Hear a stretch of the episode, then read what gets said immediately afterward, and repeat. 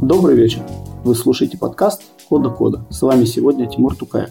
И этот новогодний выпуск буду вести я. Обычно я веду подкаст «Люди и код», ссылка на который вас ждет в описании. И там, в моем подкасте, вас ждет вторая часть нашего новогоднего сюрприза. Вы, дорогие слушатели подкаста Кода Кода, привыкли, что в каждом выпуске выбирается тема об управлении проектом, командой разработки или просто из айтишной жизни. Но сегодня тему выбираю я, и поговорим мы про игры. Ну а гостями выступят уже знакомые вам Виктор Корейша и Евгений Антонов. И начнем мы разговор с Евгением Антоновым, это соведущий подкаста Кода Кода, автор канала Тимлит Очевидность. Вы его все знаете. Евгений, привет. Приветики. Я думаю, для начала стоит немножко рассказать о себе. Вдруг кто-то еще не знает о тебе так много, как знаем мы. Надеюсь, что уже постоянные слушатели знают. Я тут соведущий уже несколько сезонов и, надеюсь, еще дальше буду как минимум столько же сезонов соведущим. Веду телеграм-канал Тимлит Очевидность. Работаю тимлидом, занимаюсь частным IT-консалтингом юридических и физических лиц но сегодня у нас другая тема. Менее рабочая, более увлекательная. Да, у тебя был как-то тред в Твиттере, в одном из коллективных твиттер-аккаунтов, где ты много рассказывал об играх, давал некую классификацию и рассказывал, какие из этих игр тебе нравятся. И как раз хотелось бы поговорить о компьютерных играх. Давай начнем с такого вопроса. Вот что в твоем понимании игра? И зачем вообще игра нужна в жизни человека. Я, наверное, расскажу про себя, что не буду говорить именно о компьютерных играх. Компьютерные игры для меня, они примерно похожи на, может быть, какие-то художественные книги или художественные фильмы или сериалы. Я как-то увлекательно провожу время, я погружаюсь в какую-то историю. Желательно, если я до конца прохожу игру, я узнаю историю от начала до конца. То есть это какой-то некий, в первую очередь,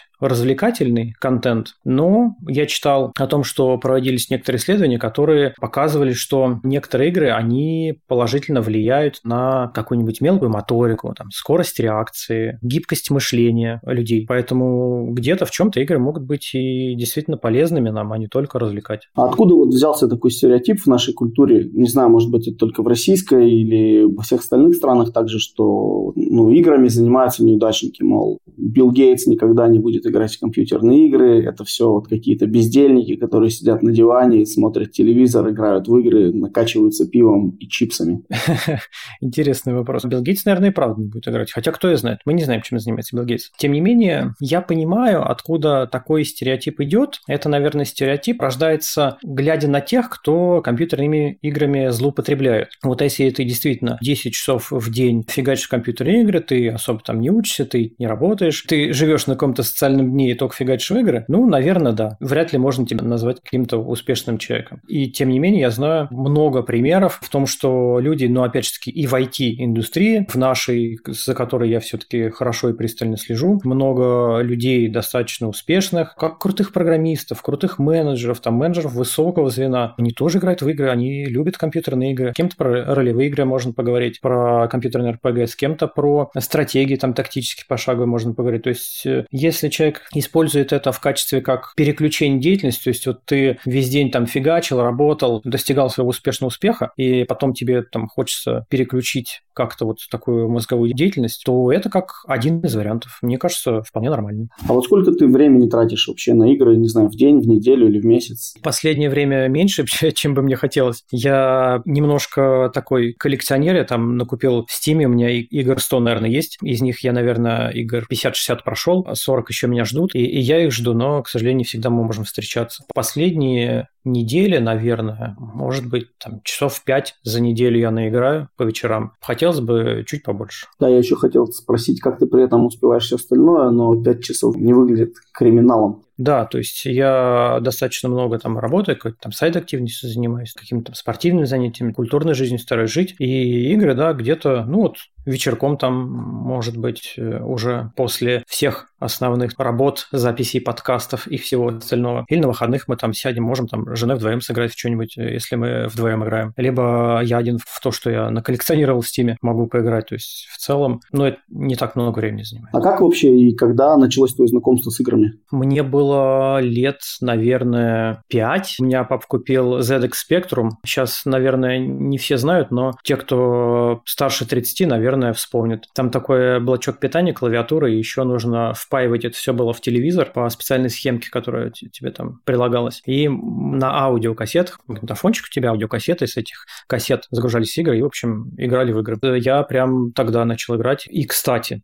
и это очень хорошо мне бустануло английский, потому что тогда о том, чтобы на ZX Spectrum была какая-то игра на русском, ну, речи вообще не шло. И там был какой-то квест, и у меня был маленький такой англо-русский словарик, а мне очень хотелось пройти. Я ничего не понимал, но я сидел, прям по слову переводил, там составлял предложение. И в итоге, когда в пятом классе у меня начался английский, я вообще прям, ну, наверное, лучше всех в классе знал английский. По крайней мере, у меня были пятерки, я там на какую-то школьную олимпиаду ходил по английскому. Это все благодаря компьютерным играм. Потом мне, когда такой стандартный ПК появился. Тоже мало было на тот момент э, игр русифицированных, и вот с словариком сидел, и прямо у меня с английским никогда проблем не было. Значит, мне две вещи бустанули английский, хорошо. Даже три. Первое – это компьютерные игры, вторая – это какие-нибудь сериалы, которые хочется в оригинале посмотреть, а третья – это Stack Overflow. В те времена ну, были такие форматы, назывались компьютерные салоны, или там стояли приставки, телевизоры. Вот. Клубы. Да, компьютерные клубы. Пацаны в них сидели, что-то рубились, там приходили какие-то хулиганистые, там более старшие пацаны могли сказать, да, я там посмотрю, покажу тебе, как пройти. В общем, в итоге, типа, твой час заканчивался у, у них, в общем, и ты не мог их выгнать оттуда. Бывало ли у тебя такое? И запиливался ли ты на ночь куда-то в интернет-кафе, там, чтобы в контру порубиться? Лично у меня такого не бывало, ну, это просто потому, что у меня денег не было. Есть у меня никогда там не было карманных денег, мы жили не богато. Несмотря на то, что компьютер был, но это папа хотел вложиться, чтобы у него дети выросли как-то связанные с компьютерами. Такая него идея была, и, в принципе, она вполне оправдалась. Денег э, на компьютерные клубы не было, и ты действительно прав, было опасно, стрёмно, и там действительно там приходили, отжимали место с компьютером, как-то грабили, отжимали там деньги, там какие-нибудь ценные вещи, поэтому я такие штуки обходил стороной, но, наверное, уже когда я учился в университете, я скорее дома запиливался на ночь и играл в онлайн-игры с товарищами. Вот там был, да, был надолго. Как-нибудь засядешь днем, и все это до утра длится. Какие типы игр ты вообще любишь, а какие, вот, например, совсем терпеть не можешь? Обожаю RPG-шки. Самые любимые жанры. Это всякие такие классические, как Fallout, там первый, особенно второй, Baldur's Gate, какой-нибудь там Morrowind, Skyrim, что-то такое атмосферное, где и сюжет, и какая-нибудь там прокачка, и вот геймплей, все такое достаточно интересное. Из э, современных таких игр, которые подходили бы под этот жанр, хорошо подходит Pathfinder, Pillars of Eternity. Они прям очень хорошо сохраняют идею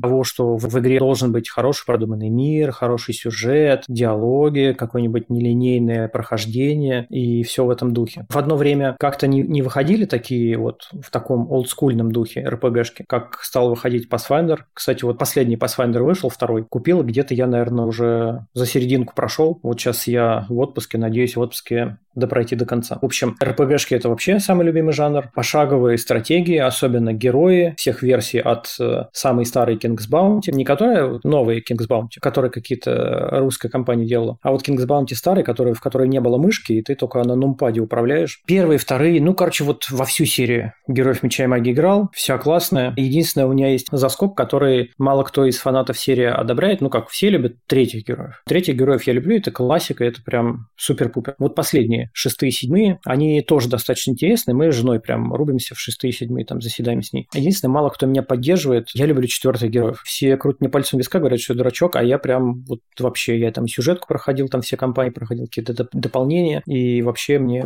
четвертый прям очень нравится. Шутеры, ну, раз на раз не приходится. Вот какие-нибудь там Doom или Quake или Sirius Sam, вот в них пострелять прикольно. В какие-то не очень прикольно. Чего я не очень люблю, это, наверное, реал-тайм стратегии. То есть сам жанр стратегии пошагово мне нравится, а реал-тайм меня прям жутко триггерит, наверное, потому что я люблю все держать под контролем. Потому что если у тебя пошаговая стратегия, у тебя есть все время мира, чтобы подумать, сделать какой-то ход, везде учесть все твои там ресурсы, кто как будет ходить, кто там как кого будет атаковать. В реал-тайм стратегии у тебя все постоянно со всех сторон движется, где-то тебе нужно, не знаю, там отправить добывать ресурсы, где-то тут на тебя напали, где-то там что-то нужно разведывать, и ты вот мечешься по экрану везде там с хоткеями, выбираешь этих юнитов. В общем, в итоге мне это какую-то тревожность приносит, мне это не нравится. И у меня достаточно двойственное отношение к платформерам. Платформеры люблю, но они из меня очень э, соки выпивают. Например, Ори хороший, замечательный платформер, красивый, прям классный. Я играл в него с удовольствием до последних, наверное, процентов 20 игры, когда, на мой взгляд, сложность настолько вырастает, что прям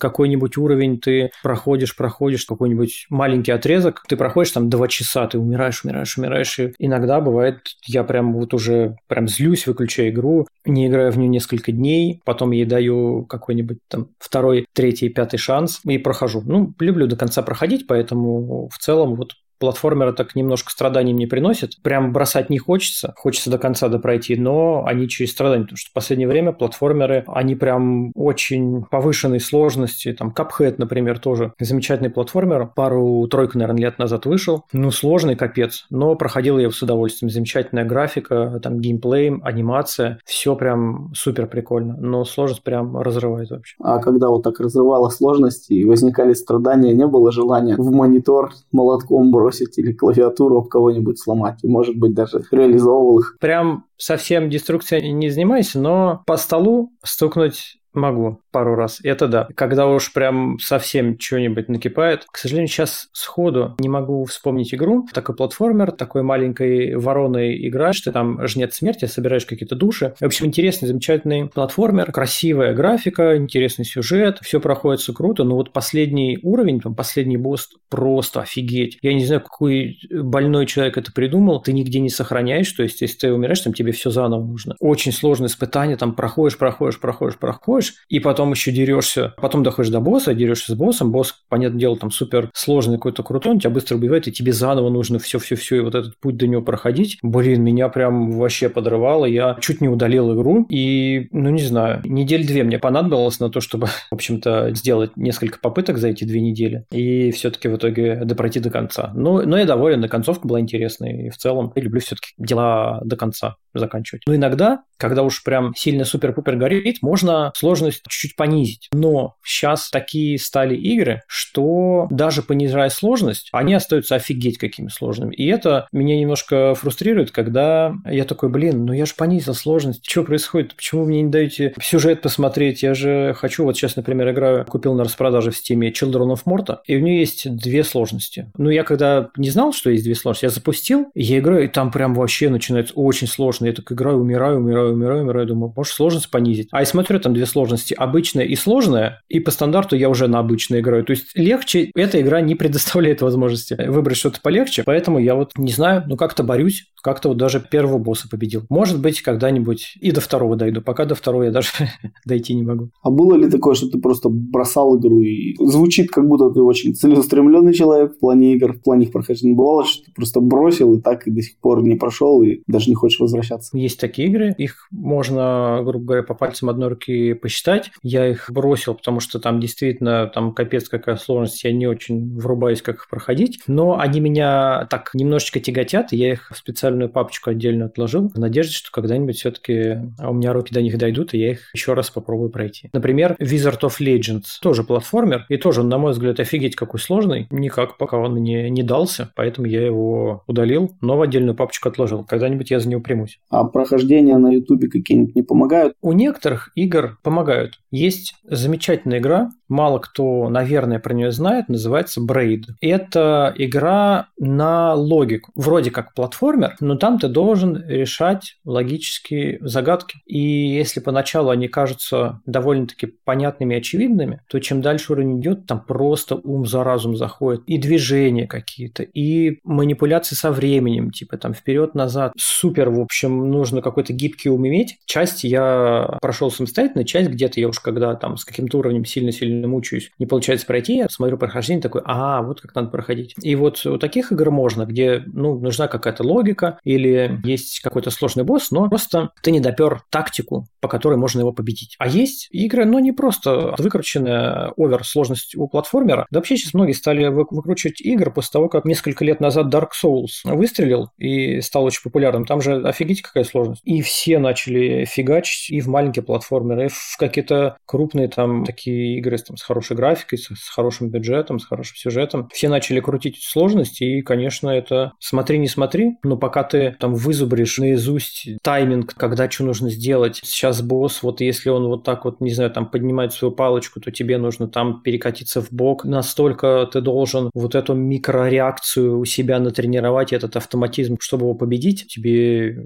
не поможет особо YouTube. Да, у тебя когда-то был большой тред, на который мы уже ссылались, ты делал там обзор разных игр, я его читал, я видел там много игр, ну, про которых я никогда не слышал, но также я не увидел там то, о чем я слышал. Это Call of Duty, Warcraft, танки, Lineage, Hitman, Max Payne, Dota. С чем вот это связано? Просто пропустил их по каким-то причинам, там, не дошли руки написать или намеренно не включил их в подборку? Почти все намеренно не включил. Call of Duty я пробовал, мне не очень нравится такой реалистичный сеттинг. То есть, если я в какие-то шутеры играю, мне больше нравится какой-нибудь, не знаю, там, фэнтезийный, ну, типа там Doom или Quake или Sirius Sam, что-нибудь такое. Warcraft Warcraft, если речь о Warcraft, который не World of Warcraft, а который стратегия, там, Warcraft, там, третий, второй, я с удовольствием играл. Я просто, по-моему, в том трейде не делал тред именно про реал-тайм стратегии. Доту я, признаться честно, не играл. Ну, не потому, что я там какой-то не слежу, не знаю. Я раньше увлекался онлайн-играми, но другими. Но к тому моменту, как я подумал, что можно было бы попробовать и поиграть в доту, я понял, что я уже работаю, у меня уже достаточно много каких-то там дополнительных активностей. Пообщавшись с ребятами, которые там у меня знакомые есть, они там играют в доту, хорошо играют, они мне объяснили, что тебе нужно часов 100, там 150, 200 впулить в то, чтобы вообще в целом более-менее разобраться, и потом еще намного-намного больше, чтобы у тебя, в общем-то, начало нормально получаться. Поэтому я так не хочу, а у меня просто столько времени нет физически. Хитман, ты назвал замечательная игра, классная, единственное. Хитман первый был изумительный таким стелс-экшеном, в его жанре еще Splinter Cell например, тоже отличная, замечательная игра, в которой ты вместо привычного такого, что ты везде там, не знаю, бежишь с боем, как Рэмбо, и, всех там разбрасываешь, где-нибудь крадешься, накинул удавку, там оттащил куда-нибудь там в мусорный бак, засунул, там сам переоделся в одежду, куда-то пошел, притворился. По-моему, я не знаю, вот до Хитмана что-то было такое или нет, но он прям первый, он очень хорошо выстрелил, я играл с удовольствием, я его прошел. Второй, он был не совсем такой, он по геймплею был похож, но если первый Хитман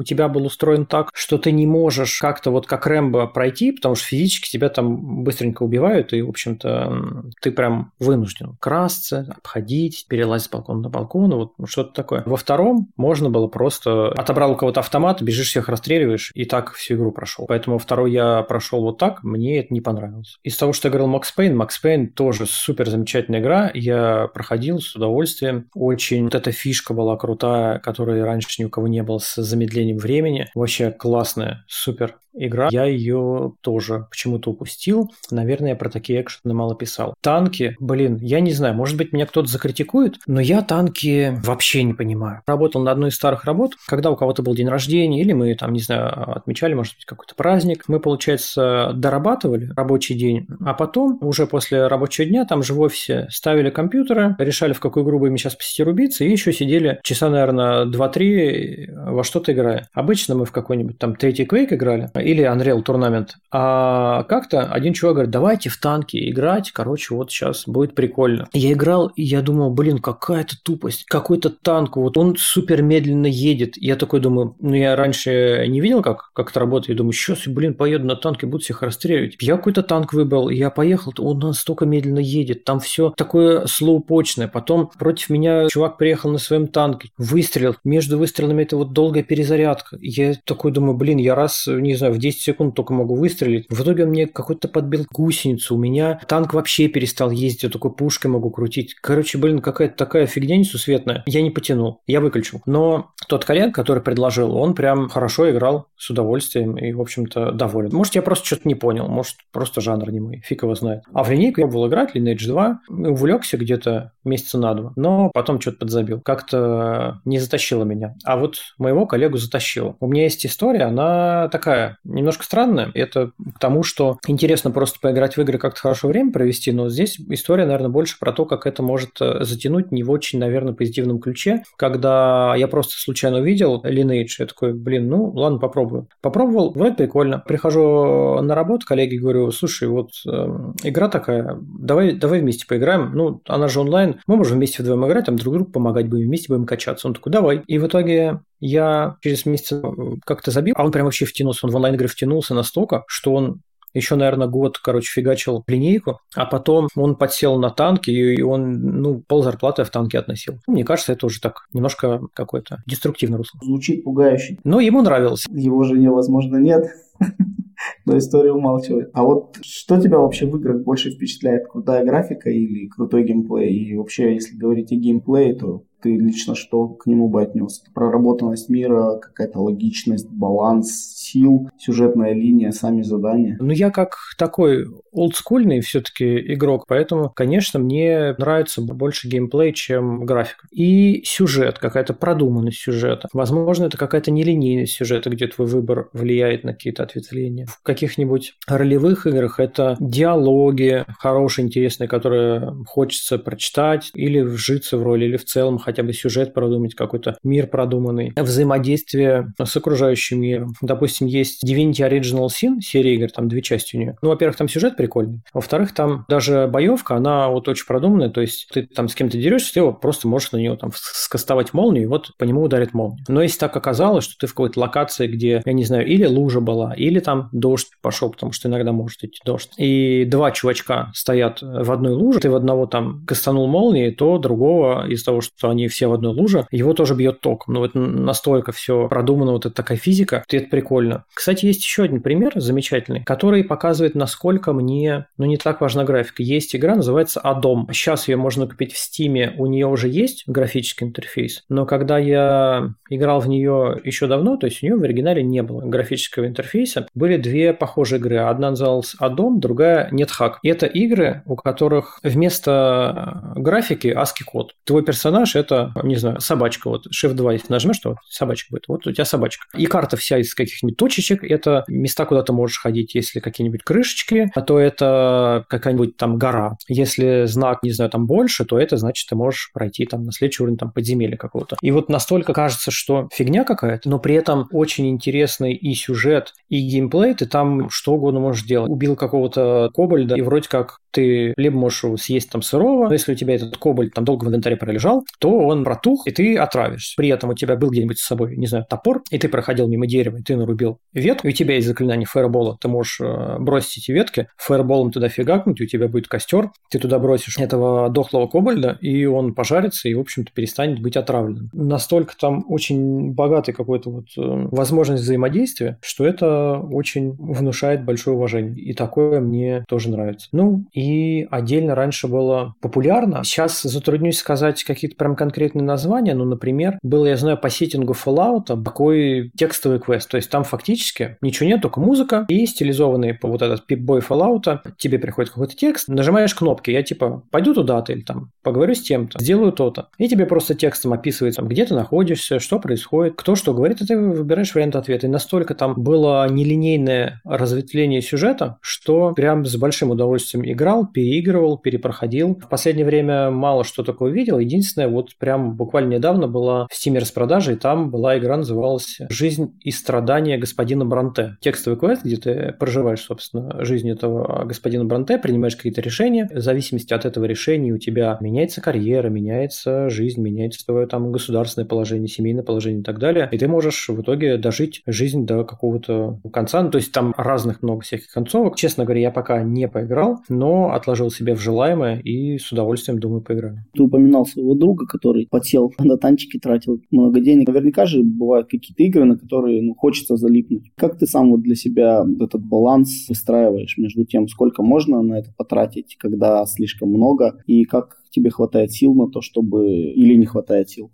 чтобы не тратить на это лишнего времени. Это вопрос хороший. То есть сейчас у меня, ну, я не знаю, может быть, с течением вообще жизни и опыта, у меня такой вопрос не стоит. То есть у меня жизненные важные дела, они в приоритете. Поэтому я сначала я сделаю их, потом поиграю. Либо я так отгадаю время для игры, чтобы я, я точно все успел, ни, ни перед кем не запозорился, не продолбал что-то, что я обещал сделать и так далее. Но когда я учился в универе, меня несколько раз затягивало. Один раз меня затянул Маравин. Замечательная вообще игра, офигенная, сюжет классный. Прям на тот момент и графоний был классный. Сейчас он может казаться не таким классным, но тогда был офигенно. Когда у меня были летние каникулы, все, что я делал, это играл, наверное, часов до 6 утра, ложился спать и просыпался часа в 2 дня. В общем-то, завтракал и опять садился играть. Недели за две, наверное, я его прошел. У меня еще настолько, там это было лето, это было жарко, у меня был старый компьютер, вечно перегревался, поэтому я каждые два часа игры я его выключал, снимал боковую крышку, и у меня был такой, ну, настольный портативный вентилятор, я дул туда вентилятором, чтобы компьютер быстрее охладился, и опять, собственно, играл. Еще я подзалип в второй Diablo по сети, мы играли там с ребятами, с одногруппниками. Там я подзалип, наверное, на несколько месяцев. Играли, было интересно, было прикольно, там прокачки, всякие персонажи, какие-то дополнения выходили, мы играли, было классно. В PvP там друг с другом дрались, все было прикольно. А потом в какой-то момент мне поднадоело, я уже начал говорить, что типа все, пацаны, я, наверное, больше не буду играть. И в какой-то момент на этом сервере вскрылся баг, что несколько человек, они нашли какой-то ненормальный глюк. Если ты бросаешь какой-то итем, выкидываешь из инвентаря, и когда он у тебя вылетает ты резко отключаешься от сети, ну прям сетевой шнур выдергиваешь, то у тебя в этот момент как-то неправильно происходит такое, что вот этот предмет раздваивается. И в итоге чуваки выбивали каких-то типа супер-пупер редких рун и начали их цировать. Админ об этом узнал, и он такой говорит, я тогда у всех все удаляю, давайте все заново. Всех персонажей все удаляю у всех. И хорошо, что я на тот момент уже заканчивал свою игровую карьеру в Diablo 2, потому что если бы меня всех персонажей поудаляли, в которых я впалил кучу времени на прокачку, было бы обидно. И самый, наверное, большой залипон, который у меня случался, я, наверное, года три играл в Ultima Online. Но я тоже был в универе, я учился, поэтому у меня времени, в принципе, было достаточно это. Это онлайн-игра, это олдскульная онлайн-игра. Опять же, там очень много разных вариантов взаимодействия с игровым миром, друг с другом, с автоматизацией какой-то даже. Можно было какие-то там скрипты писать, которые тебе все автоматизировали. Там очень супер богатая история, очень такой хардкорная игра, то есть, я не знаю, ты мог месяц набивать какие-нибудь шмотки, крутые крафтить, в итоге ты выходишь в этих шмотках за пределы города, какую-нибудь засаду кто-нибудь устраивает, тебя убивают, с тебя разберут эти шмотки и все. И, в общем-то, кто-то вот промышлял такими засадами, кто-то промышлял наоборот, там, типа, каким-то ремеслом, там, добыванием чего-то, кто-то автоматизировал все это дело. Я потратил на это время много, ни о чем не жалею, было интересно, с удовольствием вспоминаю. Я много друзей завел в этой игре по разным городам вообще России. И, кстати, благодаря благодаря этой игре я впервые в Питере побывал, и вот как раз Питер полюбил, и с тех пор мечтал жить в Питере, и теперь живу в Питере. Так что можно сказать, что именно благодаря этой игре я, собственно, так был мотивирован в Питер переехать. Не зря залип, получается. Ну, получается, да. А вот ты в своем трейде еще ссылался на книгу «Кровь, пот и пиксели» о геймдизайне. Наверняка же ты старался как-то, ну, или когда ее читал, пытался как-то проанализировать то, что тебя в играх цепляет, то, как ты на них там залипаешь или не залипаешь. Вот мог бы какой-то такой анализ научный, да, скажем так, выдать? То есть, что тебя в играх цепляет, к какой категории геймеров ты относишься? «Кровь, пот и пиксели» вообще интересная книга. Если вы не читали, я советую очень почитать. Очень интересно и со стороны того, как делали те игры, которые вы любите, в которые вы играли, как их придумывали, как эти игры эволюционировали, как они вообще обрели свою финансовую возможность производиться, как сложно работать в геймдеве, если вы там, не знаю, изучаете программирование мечтаете, что я буду работать в геймдеве, будет классно. Но там, в общем-то, достаточно жестко все описано. Я когда читал про третью Диабло, обожаю вообще все Диабло, первую, вторую, третью, очень жду четвертую. Я прямо наблюдал за тем, как э, одно время была такая игровая механика аукциона. Вот как она зарождалась, как она отменялась, как э, сложность сначала была супер-пупер повышенная, потом как она менялась. А потом читаешь книгу, и там пишут о том, как люди, выпускающие эту игру, как они хотели привлечь больше людей, как они вот играли этой сложностью, как они делали какое-то там между людьми взаимодействие, как они какие-нибудь там сезоны вводили разные сезонные нововведения. И очень прикольно, что не просто, ну, что-то кому-то вперилось, и он это сделал. То есть ты с точки зрения такой продуктовой можешь наблюдать, как это происходит. Или, например, интересная история, как, по-моему, в Call of Duty такое есть, что ты первые разы, когда вот ты заходишь в игру, ты еще не играл в Call of Duty, и ты входишь, и ты такой, ну, сейчас пойду постреляю, там, может быть, что-нибудь кого-нибудь там убью. И получается, что поначалу тебя игра засовывает вместе с ботами, но она тебе об этом не говорит. И боты эти такие немножко слабые. Она тебе дает первые вот эти эндорфинчики успеха, что ты, о, блин, я только зашел, а я уже кого-то тут победил, размотал, ох, я классный. В общем, она постепенно тебе подсыпает меньше ботов, а больше других людей. Но ты уже втянулся. Ты уже не так расстраиваешься, как если бы ты только зашел, тебе сразу там задницу надрали и все. И ты, скорее всего, и вышел бы из нее. Также во многих играх, да в том же, например, Думе, вот в последних Думах, там Eternal и, и просто Doom. Вот когда у тебя полная шкала жизни, там, у тебя 100% жизни, какие-то монстры по тебе попадают, у тебя прям сразу жизни быстро-быстро отнимаются. В общем, ты такой, блин, я в опасности. А когда у тебя очень мало жизни остается, там, процентов 10 уже, внезапно, ну, если знать эту механику, если присмотреться, то в тебя летит куча снарядов, а отнимает совсем чуть-чуть жизни. Или ты, например, стреляешь там совсем мало, а вот монстров убиваешь. То есть он как бы тебя держит в напряжении, но при этом не дает прямо так легко умирать, чтобы ты все время думал, что, блин, я тут вообще на последних там процентах ХП вытащил, вот я крутой, и типа сидел, радовался. Такая несколько манипулятивная штука, но вот она есть. Интересно об этом узнать, интересно об этом прочитать. Интересно было прочитать, как Ведьмак третий делался, как он вообще выпускался не только третий, но третий, насколько насколько там люди заморочились по контенту, насколько по всяким сайт-квестам, по вот всему-всему-всему, прям огромная титаническая работа. А еще интересно, мне понравилось, я вот упоминал в ролевых играх Pillars of Eternity, интересно было вообще прочитать, как делалась игра, потому что на нее у студии денег не было. И они просто на краудфандинге собрали это, наверное, один из первых игровых проектов. Ну, мне так кажется. Я небольшой эксперт, но мне так кажется, что один из первых каких-то крупных игровых проектов, который, ну, вот они опубликовали, хотя хотим сделать такую игру, у нас план такие, все такое, но денег нет. И они рассчитывали 2 то ли 3 миллиона собрать за 3 месяца. В итоге они собрали эти 2 или 3 миллиона за, по-моему, 2 дня. Все рассказывал, как у него вообще там крышу сорвало. Он говорит, я вообще не ожидал такого. Мы прямо опубликовали, я сидел страницу, постоянно обновлял, смотрел, там деньги вообще льются рекой, все вообще супер-пупер. Очень рад, что у них все получилось, потому что игра действительно очень классная. Очень обидно за вторую часть этой игры, потому что что, на мой взгляд, вторая часть абсолютно не хуже, чем первая, даже в чем-то поинтереснее. Но почему-то у нее низкие продажи. И я думаю, из того, что у нее низкие продажи, возможно, третью часть не скоро мы увидим, если увидим вообще. Я бы с удовольствием в третью часть поиграл. Они мне все приносят большое удовольствие. В целом, если вообще интересно, как это все в геймдеве делается, я думаю, вы получите удовольствие, если «Кровь, под и пиксели» прочитаете. Ну, наверняка в игроделе есть мейджор-лейблы, да, как в музыке, например, есть, ну, какие-то инди-студии. Есть ли шанс вообще у такой инди-студии конкурировать с мейджором? Я тут прям не большой эксперт, кто мейджор, а кто нет, но в целом у инди-игр сейчас большой расцвет. Может быть, это я так деформирован, что я последнее все, что покупаю, это практически все инди-игры. Вот, допустим, я купил Loop Hero. Такая пикселизованная, простенькая игра, но у нее очень тоже интересный, любопытный геймплей, сюжет, и поэтому играть с удовольствием, она выстрелила там супер-пупер классно. Например, хит вообще вот прям последних дней, который вышел на телефоне, но до этого он вышел в Steam, Vampire Survivals. Простая игра, по-моему, какие-то вот все инди-студии пилят, и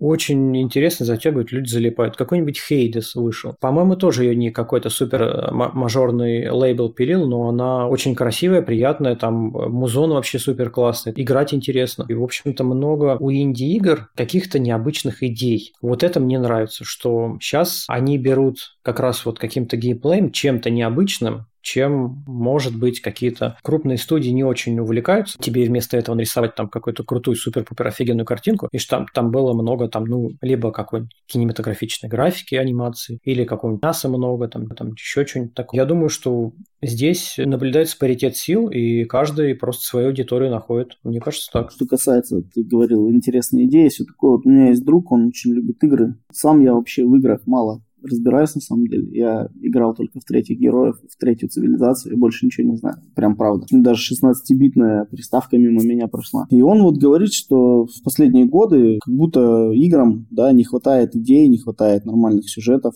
нормального геймплея. Он говорит, что типа они все мельчают, все становится хуже. Раньше трава была зеленее, небо голубее. Насколько ты вот эту ситуацию оцениваешь? Как в твоем понимании? Насколько это правда? Я не скажу, что в целом играм не хватает сюжета. Возможно, я бы говорил о том, что иногда некоторые судьи выпускают какие-нибудь крупные громкие игры с офигенным, не знаю, каким-нибудь графонием, но при этом они как-то не очень проработаны. Ну, вот как был же большой бум такой большой скандал, когда поначалу только релизнулся Киберпанк, обещали одно, а оказалось там и контента мало, и что-то какая-то физика не продумана, и в целом люди такие, блин, ну это вообще не то, что мы ожидали. Потом постепенно, вот ее там допилили, допачили, но это там шло месяцами. Или Horizon Zero Dawn, тоже люди ждали одного, трейлер, все, графика, супер-пупер. Графика красивая, а сюжет вообще однообразный. Просто однообразно ходим, там этих там роботов, динозавров убиваем. И было несколько таких игр, где прям делали ставку на графику, люди покупали, потом смотрели, что он очень плоский и неинтересный сюжет, быстро надоедает и прекращали. И вот здесь, конечно, бы хотелось, чтобы что-то было такое затягивающее, какая-то своя изюминка. Вот э, в инди-играх с этим абсолютно точно все в порядке. Кстати, например, очень жду, есть э, замечательная серия ролевых игр Baldur's Gate, первая и вторая часть. Они прям очень старые, они очень прям офигенные, там сюжет офигенный. Любители ролевых игр про эти игры обязательно знают и обязательно любят. И вышла те часть. Но там проблема в том, что она вышла уже года, наверное, два как. При этом она до сих пор в раннем доступе остается. Ну, то есть ты можешь купить, но при этом выдали тебе не столько контента, сколько хотели выдать. В общем, я пока не берусь ее покупать. Жду, когда с нее снимут значок раннего доступа, тогда куплю и все равно так немножко переживаю за это, потому что серию игры я очень люблю, и я очень надеюсь, что там действительно сохранят вот это богатство и сюжетное, и диалоговое, и какое-то взаимодействие с квестом, с природой и так далее. Понимаю некоторые ворчания, но в целом, наверное, твоему другу можно обратить внимание на инди-игры. Может быть, там ему будет поинтереснее. Если взять вот меня, например, да, человек, который с играми вообще толком не знаком, играл в две игры, но, например, хочет познакомиться с этим миром, вот ты бы что посоветовал? С чего начать? Какой-то, может, там, must-have набор первоначальный, с каких игр начать знакомство с этим миром, какие-то напутствия бы дал, например. Такого универсального ответа у меня прям нет. Хорошо, насколько для тебя важна графика? Я не знаю, я играл только в цивилизацию и в героев третьих.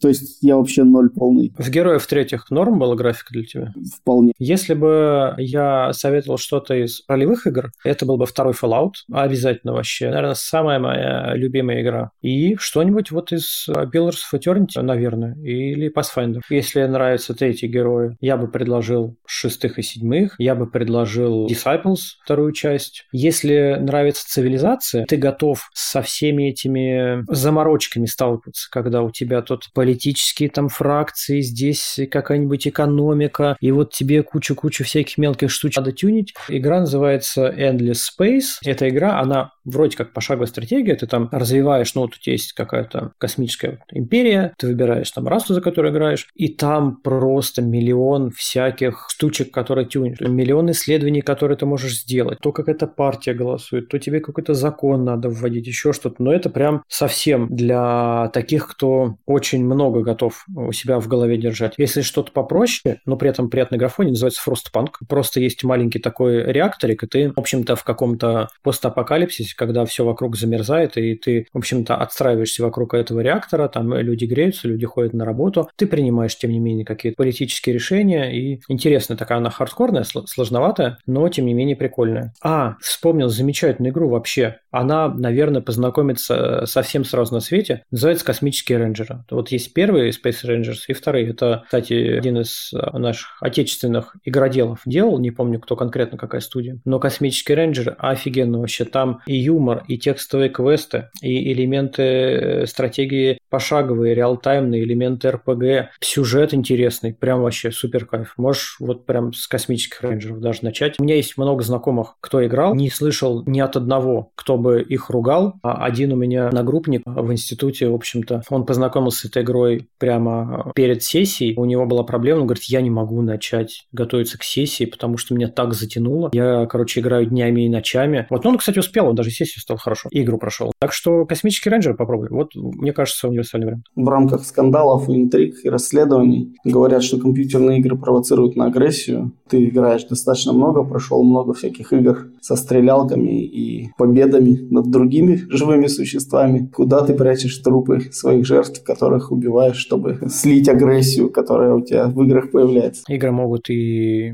положительно влиять на человека, на его там реакцию, на его манеру там думать как-то там, тактически, стратегически и так далее, комплексно. Единственный, наверное, момент, который для справедливости я все-таки хотел уточнить, наверное, когда играл в Ultima Online, из-за того, что она такая хардкорная, из-за того, что там много можно было как сделать какую-то заподляну товарищу и избавить его от э, всего нажитого непосильным трудом имущества, там иногда разгорались страсти на форуме. Ну, бывает всегда какие-то иногда неуравновешенные чувачки, которые прям вот у них начинают кукуху рвать. Конечно, немножко звереют, сатанеют. Наверное, только это вот один такой пример, где прям было многовато всяких обзывательств, оскорблений и так далее. Ну, говорят, еще в, в доте обзывают друг друга, но я не знаю, я не играл. А так, ничего плохого не замечено от компьютерных игр, поэтому не думаю, что они там какой-то вред, наверное, наносят. Наверное, кому-то они могут нанести. Что угодно кому-то может вред нанести. Ну, как была же история там. Какой-то ребенок насмотрелся покемонов еще давно, когда вот покемоны были популярны. Я еще в школе учился. Какой-то ребенок насмотрелся на покемонов, подумал, что он покемон, и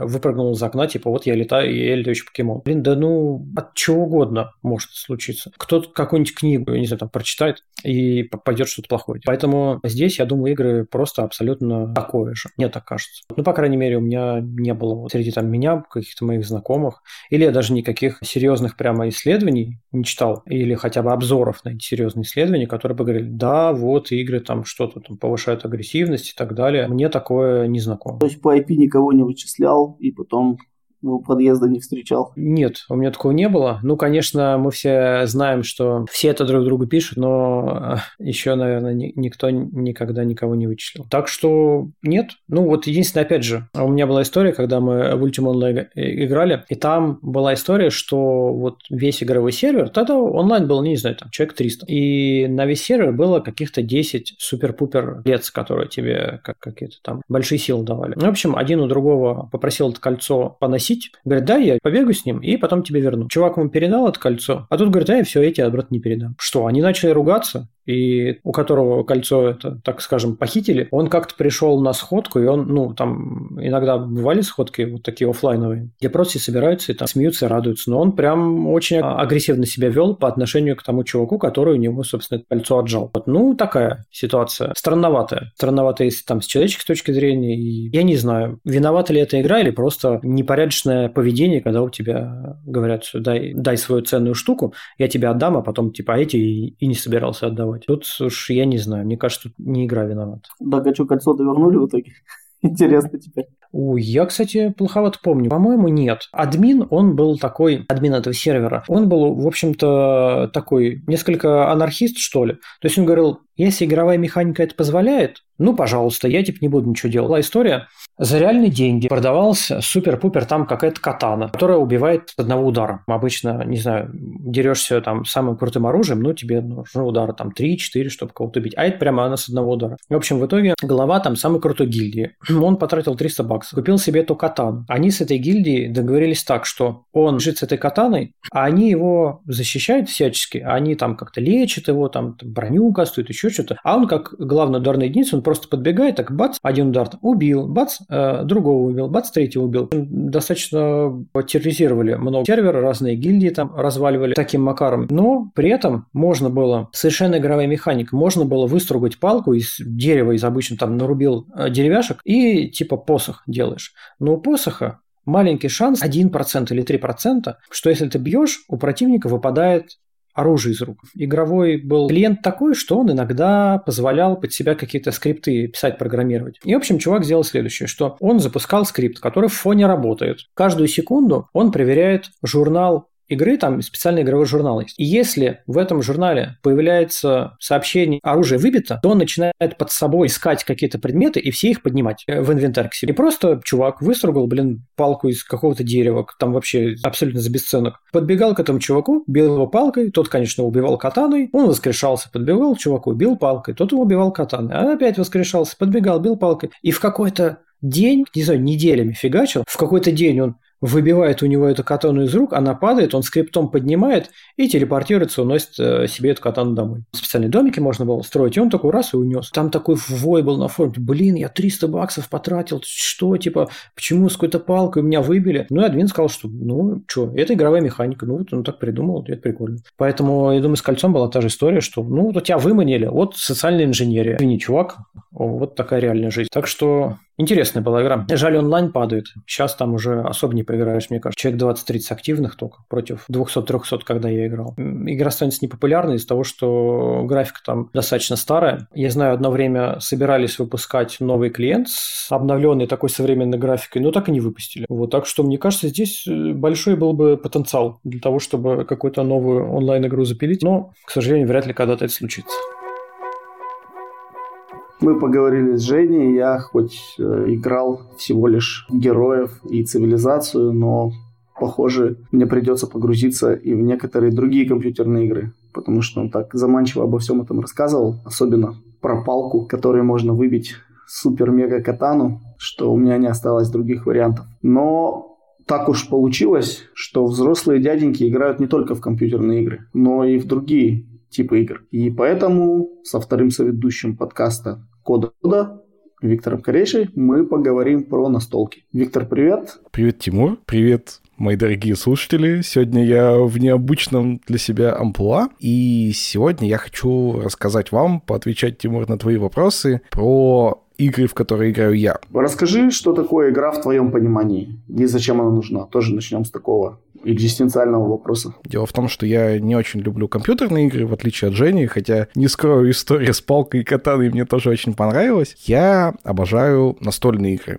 всякого разного формата. Я играю в них с детства, и когда я стал уже взрослым серьезным дядькой, я совершенно не прекратил в них играть. Я играю в очень разные настольные игры, и вообще настольные игры бывают всякие. И мне очень хочется, чтобы вы, мои дорогие слушатели, сегодня узнали о том вообще, какие настольные игры бывают. Может быть, что-то вам станет интересно. Во-первых, я играю в то, что вот обычно принято называть настольными играми, когда собирается компания друзей, открывают какую-то коробку и следуют следуют правилам, чего-то там у них получается. Разная бывает коробка, есть там знаменитые всякие э, монополии и манчкины, которых я не очень люблю, но, конечно, тоже играл. Вот прямо сейчас у меня, например, микрофон стоит на коробке с игрой, которая называется «Место преступления», потому что я хотел поставить его повыше, а у меня всяких игровых коробок дома, в общем, много. Еще я играю в коллекционные карточные игры, а именно в Magic the Gathering. Я начал играть в далеком 99-м году, будучи еще в младшей школе, с перерывом перерывами, но так или иначе играю до сих пор. И это вообще отдельный мир, это отдельная штука. Коллекционные карточные игры, почему они коллекционные? Потому что ты покупаешь не конкретный какой-то набор, какую-то игру, а ты покупаешь так называемый бустер, то есть набор там из 15 случайных карт. И, ну, естественно, какие-то карты попадаются чаще, какие-то карты попадаются реже, и в этом коллекционность, в том, что ты сначала собираешь какие-то карточки, которые тебе нужны. Но потом, собрав из этих карт какую-то колоду, ты уже с другими ребятами, соответственно, играешь, ну и одна колода с игроком вместе побеждает другую колоду с другим игроком вместе. Там есть немножко разные форматы. Есть история, когда вы прям на месте открываете бустеры. Есть история, когда вы заранее собираете эту колоду. Есть история, когда там есть какие-то ограниченные, вот только из вот этих вот э, выпусков можно собирать. Есть история, когда там почти из любых. Я пробовал себя в разных штуках и в разных играх. И мне очень нравятся всякие разные форматы. И вообще я считаю, что это одна из самых крутейших игр вообще для айтишника, потому что она очень очень математичная, она очень про вероятность, она очень э, динамичная, ну и в целом очень крутая. Единственное, что, ну, конечно, дороговатая, потому что все время эти карточки приходится докупать, чему, например, моя жена не очень счастлива. А еще я просто обожаю настольные ролевые игры. Это вообще третий отдельный мир. Это история, когда у вас есть некий автор, ведущий мастер игры, человек, который придумывает мир и придумывает некий сюжет и рассказывает обстоятельства того, где находятся игроки. А каждый игрок представляет из себя себя одного персонажа. Например, один игрок за какого-нибудь эльфа, другой за дварфа с большим топором, третий там за колдуна. И вот мастер описывает им ситуацию, что вы все оказались в какой-нибудь темной пещере, у вас есть одна свеча, тусклый свет которой выхватывает сталактиты, на которых вы замечаете остатки красной маслянистой жидкости, солоноватой на вкус. И уже вы решаете, что делаете дальше. То есть вы как игроки придумываете, вы идете в эту пещеру, или вы боитесь и убегаете, или вы готовите оружие, или вы колдуете заклинания. Но вы можете сделать все, что угодно, и таким образом сюжет, на самом деле, вы придумываете вместе с ведущим. То есть, в отличие вот от компьютерных игр, про которые мы сегодня говорили, в отличие от настолок, у вас нет фиксированных вариантов, что вы можете сделать. Вы можете придумать абсолютно все, что угодно, И часто то, что вы придумываете, меняет мир кардинально. Ну, то есть, встретившись с каким-нибудь большим троллем, вы можете не просто там его победить, а вы можете, например, там э, его приручить. И теперь это ваш тролль, и с помощью него вы, не знаю, там, захватываете города и сами становитесь темным властелином. Или вы можете, не знаю, его отвлечь, или вы можете его отравить. Вот Женя рассказывал про какую-то прикольную игру, которая в ASCII кодировке и позволяет очень много чего делать. Но вот здесь фантазия вообще ничем не ограничена. Вот все, что вы придумываете, все можно попробовать. Не все у вас получится, потому что, естественно, у этой игры тоже есть правила, но вы можете все попробовать, и из-за этого ваша фантазия абсолютно бесконечно. Игра получается таким очень длинным разговором, где вместе вы создаете историю. Вы как бы такую книгу пишете, что происходит. если у вас хороший мастер, а я очень люблю быть мастером и надеюсь, что иногда являюсь хорошим мастером, хотя, конечно, не всегда некоторые мои игры были не очень удачные. У вас вот все вместе получается какая-то интересная история, которую, ну вот даже если просто записать, можно такую эпическую книжку сделать. Вот в такие игры я играю. Слушай, а вот сколько времени ты тратишь на настолки, ну, разного типа? Я подслушал, конечно, твой разговор с Женей, и когда ты уже не спрашивал, и он сказал там 5 часов в неделю, я задумался, а сколько я часов в неделю трачу? И это супер сложный вопрос, потому что ну, я не сижу, например, там каждый день по часу, или я не сижу там, типа, каждую субботу с утра до вечера. Иногда мы собираемся и играем там целый день. Ну вот мы собрались э, в 10 утра, чаще всего не в 10, в 11 или в 12, и играем там, допустим, до ночи. И иногда там настольная игра может там всю ночь длиться. А бывает, что я неделю, две-три вообще ни во что не играю, потому что завалы на работе или дела по подкасту, и я просто вообще ни до чего не дотягиваюсь. Поэтому это скорее история такая редкая, и в терминах там часы в неделю мне оценить сложно. Ну то есть если, например, хотя бы часы в месяц, наверное, можно посчитать, что ну, часов 15-20 в месяц, ну, то есть те же самые 5 часов в неделю, наверное, выходят. Но на неделе это сложно бьется. А вот давай начнем вот с классических настолок, про которые ты говорил. Во-первых, почему ты не любишь Манчкин и Монополию? Слушай, это такие подсадочные штуки, они очень известные, они очень интересные и классные, но есть нюансы. Ну, давай начнем с Монополии. Наверное, Монополию знают вообще все, потому что это одна из первых игр, которая вот э, в русскоязычном вообще пространстве появилась. Ну, и надо сказать, что в англоязычном тоже, просто она там появилась еще раньше, там, на несколько десятков лет. Монополия вообще чуть ли там не сто лет назад придумали, то есть это прям старая игра. И от того, что она старая, ну, это накладывает определенные нюансы. Ну, то есть, э, во-первых, с точки зрения игровой механики, она просто недодумана, потому что у нее нет конца, она может быть абсолютно бесконечной. Она вызывает споры, ну, я вот часто встречал, что после монополии ты не со светлым каким-то чувством выходишь из-за стола, а ты прям поругался с теми, с кем играл. И это, конечно, ну, вообще не весело, вообще не прикольно. У нее довольно много, как бы, механических действий, которые, ну, начинают надоедать через час, через два. И в целом я отдаю ей должное, потому что она привела нас в мир вот таких новых настольных игр, но при этом, конечно, в сравнении с современными играми у нее, ну, очень много недостатков. Все-таки от современной игры я ожидаю, во-первых, то, что я точно получу удовольствие, во-вторых, то, что я более-менее могу рассчитывать время, и я понимаю, что игра займет там, ну, сколько-то примерно времени, потому что монополия может 20 минут занять, может 8 часов, может вообще не закончиться. И еще я жду какое-то разнообразие, то есть если эта игра там на несколько часов, то я ожидаю, что там будут, ну, разный какой-то мой игровой опыт. А в монополии все-таки он довольно монотонный, монотонный и довольно много там зависит от удачи. Но, в общем, поэтому монополия просто немножко устаревшая штука. А если говорить про Манчкина, тоже довольно известная игра, многие ее любят. Я, в принципе, ее тоже люблю. Но тут есть важный момент, связанный с тем, что Манчкин придумывался как пародия над настольными ролевыми играми, вот про которые я уже начал рассказывать. Сам Манчкин стал гораздо более популярен, чем НРИ, ну, по крайней мере, у нас здесь в русскоязычном пространстве. И очень много людей играют в Манчкина, но не понимают прикола. ну, то есть Манчкин это вообще такой троллинг. Вот там каждая карточка, каждая картинка — это конкретная отсылка вот к чему-то, над чем Манчкин смеется. И очень многие вот эти юмористические вещи, они, к сожалению, пропадают, остается только механика.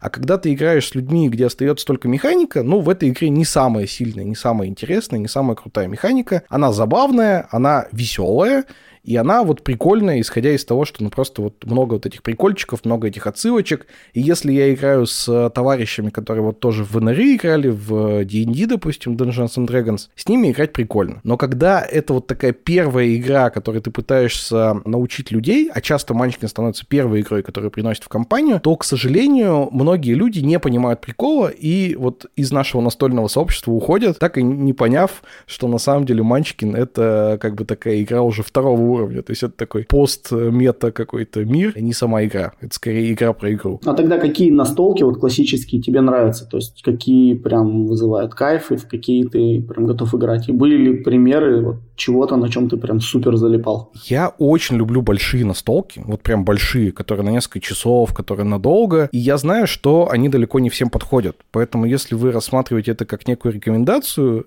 но до этого вы в настолки не играли, то это, ну, такой себе план. Но если вы заправский настольщик, то, скорее всего, вы знаете про такие игры, как Gloomhaven, про такие игры, как Сумерки Империи, как Игра Престолов, как Ужас Аркхема. Вторая редакция мне очень нравится. То есть это настолки прям большие. Вот вы прям садитесь и целый день в нее играете. Ну, в зависимости от э, подготовленности, там в некоторые можно и за 3-4 часа сыграть, но вот в Ужас Архема, например, мы как-то играли там 8 часов. В Сумерки Империи я тоже как-то был в партии, которая длилась там часов 10 или 11. Ну, то есть вот это прям здоровые игры, которые так на огромный стол раскладываются, и там прям большая стратегия. Но, скорее всего, если такие игры вам понравятся, то вы про них уже знаете. А вот если кто-то нас сейчас слушает, кто как бы в настолке, ну, не очень в курсе, не очень много играет, то ему, конечно, подойдут какие-то игры попроще, игры побыстрее, игры понятнее, чтобы там правила не были отдельной книжкой на 300 страниц. И из таких игр я, например, очень люблю Каркасон. Каркасон — это такое новое видение домино, потому что там, по большому счету, также точно складываешь только не плоские прямоугольнички с двумя концами, а квадратики с четырьмя концами. Ты строишь такую страну, и за счет того, что ты в этой стране, когда ты ее строишь, ты раскладываешь там свои фигурки, они становятся либо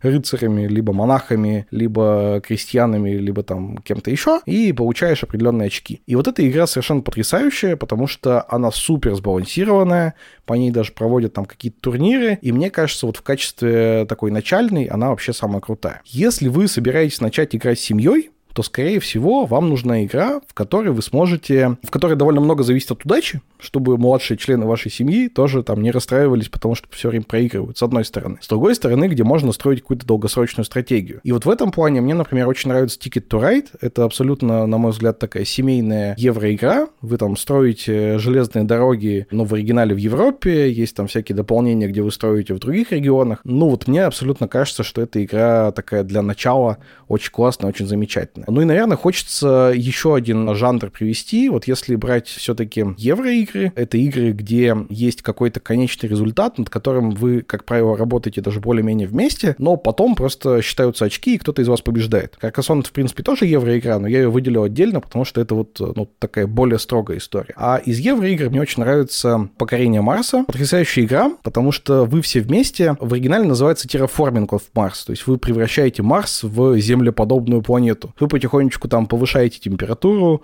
вы потихонечку там э, делаете больше процент кислорода, вы потихонечку там э, разводите моря и реки, и пока вы все это делаете, у вас меняются правила игры. То есть вначале, пока у вас мало кислорода, у вас могут выживать только там какие-нибудь бактерии, потом у вас начинают выживать там растения, потом в какой-то момент у вас начинают выживать животные, которые приносят больше всего очков, но при этом, когда у вас начинают выживать животные, у вас там бактерии похуже себя чувствуют. И вот эта история с тем, что вы вместе влияете на мир, в котором живете, и из-за этого каждый конкретный игрок ну, не может прям полноценно построить стратегию, не опираясь на других игроков, мне очень нравится. Из всех евро я бы, наверное, больше всего посоветовал ее. Мне кажется, я кучу всего перечислил. Наверное, если человек первый раз слышит про настолки, ему уже достаточно. Хотя, конечно, хотелось бы еще на перечислять. Давай немножко по философствуем. Мы когда с Женей говорили, мы говорили про книгу «Кровь, пот и пиксели». И на основе этой книги он проводил некоторый анализ своих впечатлений от игр, игровых механик. А вот есть ли какие-то подобные, не знаю, там, гайды, литература по настольным играм? И, может быть, ты даже ну, читал какие-то такие руководства для мейнтейнеров, да, настолок, и, может быть, что-то свое даже делал. Ты знаешь, я действительно занимаюсь еще и геймдизайном немножко. У меня есть одна выпущенная мной игра. Она маленькая, семейная, называется «Обжорки», где все вы собираете обжорок и пытаетесь накормить их тортиками. Я специально ее создавал, чтобы можно было играть всей семьей вместе там с детьми, которые еще читать не умеют. Поскольку я в эту движуху более-менее погружен, я знаю, что да, есть профессиональная литература о том, как создавать настольные игры. Наверное, мне сложно рекомендовать какую-то конкретную книжку. Собственно, э, на русском языке ровно одна есть, и она так и называется называется «Как э, создать свою настолку». Но я больше, наверное, порекомендую, если вы прям хотите погрузиться в теорию настольных игр, в то, как ее создавать. Есть такая организация, которая называется «Грани», гильдия разработчиков настольных игр. Она существует во всех почти крупных городах России, кое-где в СНГ тоже. И эта организация, она проводит так называемые грани-коны, то есть конференции, куда собираются разработчики настольных игр. Туда же приезжают представители разных издательств. И, в общем, разработчики пытаются показать свои новые идеи, а издательства пытаются эти новые идеи найти и какую-то такую игру себе приобрести. Собственно, я свою игру так точно продал издательству, которое называется Оригами. На этих граниконах обычно есть лекции, есть выступающие, я регулярно их смотрю, там прям целое большое свое сообщество. Надо сказать, что поскольку я еще периодически посещаю айтишные конференции, вот народ на этих конференциях, он очень сильно пересекается. И тех, кого я периодически встречаю на айтишных конференциях, на граниконах тоже часто можно встретить. Не знаю, это совпадение или от чего-то это зависит, но вот такая история есть. Я, например, когда свою настолку создавал, я вдохновился прямо лекцией. То есть я очень давно пытался создать свою настолку, но поскольку я люблю большие настольные игры, я все время пытался сделать, ну, вот такую гигантскую, сразу такую эпохальную штуку. Послушал лекцию, где мне, в общем, один из э, геймдизайнеров Хобби Геймса читал, честно говоря, подзабыл, кто конкретно. И он рассказал о том, что, слушайте, создать сразу там какую-то эпическую штуку очень сложно. Давайте подойдем к игре как к проекту, начнем с аудитории, начнем с того, что вы хотите, начнем с чего-то поменьше, и прям так по полочкам разложил, как к этому прийти. Я, в общем-то, этим рецептом и воспользовался, и примерно спустя год моя игра вышла. Слушай, а вот интересно сразу, какова вот ну, структура доходов, что ли, автора настолки? То есть ты просто продаешь и передаешь права, или там какие-то есть роялти, там отчисления от продаж и все такое? Можно ли на этом вообще заработать как-то? Давай начну с конца. Можно ли на этом заработать? Да, но как бы в сравнении с теми доходами, которые я просто зарабатываю как зарплата на работе или там даже как, не знаю, какие-то консультации, это, конечно, ну, совсем две копейки. Бывают разные договоры. У меня конкретно был договор такой, что мне платят какой-то там процент от первого тиража, первый тираж в 3000 экземпляров, следующие тиражи мне уже ничего не платят. Более того, часть этого процента мне платят как аванс, а если дальше все хорошо продается, то часть этого платежа мне платят там после какого-то времени, после года, по-моему. Но надо сказать, что это, конечно, не очень большие суммы, и в целом настолки в нашей стране очень мало кто смог сделать прибыльные истории. Вот из тех авторов настолок, которых я знаю, большинство ребят чисто за идею, потому что им нравится, что их какая-то история куда-то вышла. Да, есть профессиональные геймдизайнеры, которые выпустили десяток игр, которые действительно на этом зарабатывают. И надо сказать, что большая часть заработка, она вот на каких-то играх маленьких, играх детских, играх, которые вообще не на слуху, но у которых почему-то очень большие продажи во всяких детских мирах, а совсем не на тех играх, которые вот я себе представляю, когда говорю про настольные игры. В Америке, в Европе там совсем другой к этому подход. Там и игры продаются значительно лучше, и стоят они несколько дороже, и очень много игр, которые выходят на Кикстартере и просто собирают э, денег, включая сразу авторское вознаграждение, и автор сразу зарабатывает, а еще и может выпустить там не просто... Ну, вот многие игры э, выходят сразу с какими-то дополнениями или с какими-то плюшками. Ну, знаешь, как на Кикстартере бывает, что ты там набрал какую-то сумму, просто тебе игра придет, а если набралась сумма больше, то к этой игре там выпустят еще и фигурки. А если набралась сумма больше, то к этой игре там сразу еще и дополнение какое-то выпустят. Ну и вот есть успешные прямо игры, которые там на этапе сбора собирали там сразу 2, 3, 5 целей и выходили сразу там в каких-то больших коробках, подарочных изданиях. Некоторые из этих игр доезжали и до меня, и до моих друзей, и это, конечно, очень круто. То есть до такой культуры нам здесь, в русскоязычном сообществе, ну, наверное, еще далековато. Хотел вот что еще уточнить. Когда говорим про настолки, ну, вот как я себе представляю, я тоже не, не сильно знаком с настолками. Наверное, чуть побольше, чем с компьютерными играми, потому что я играл, наверное, три настолки в своей жизни. Даже в Монополии в 91 году где-то мы с пацанами дрались, по-моему, там по результатам игры было дело. Ну вот поэтому я и не люблю Монополию, ровно за это. Да, там мы дрались из-за денег, хотя они были не настоящие.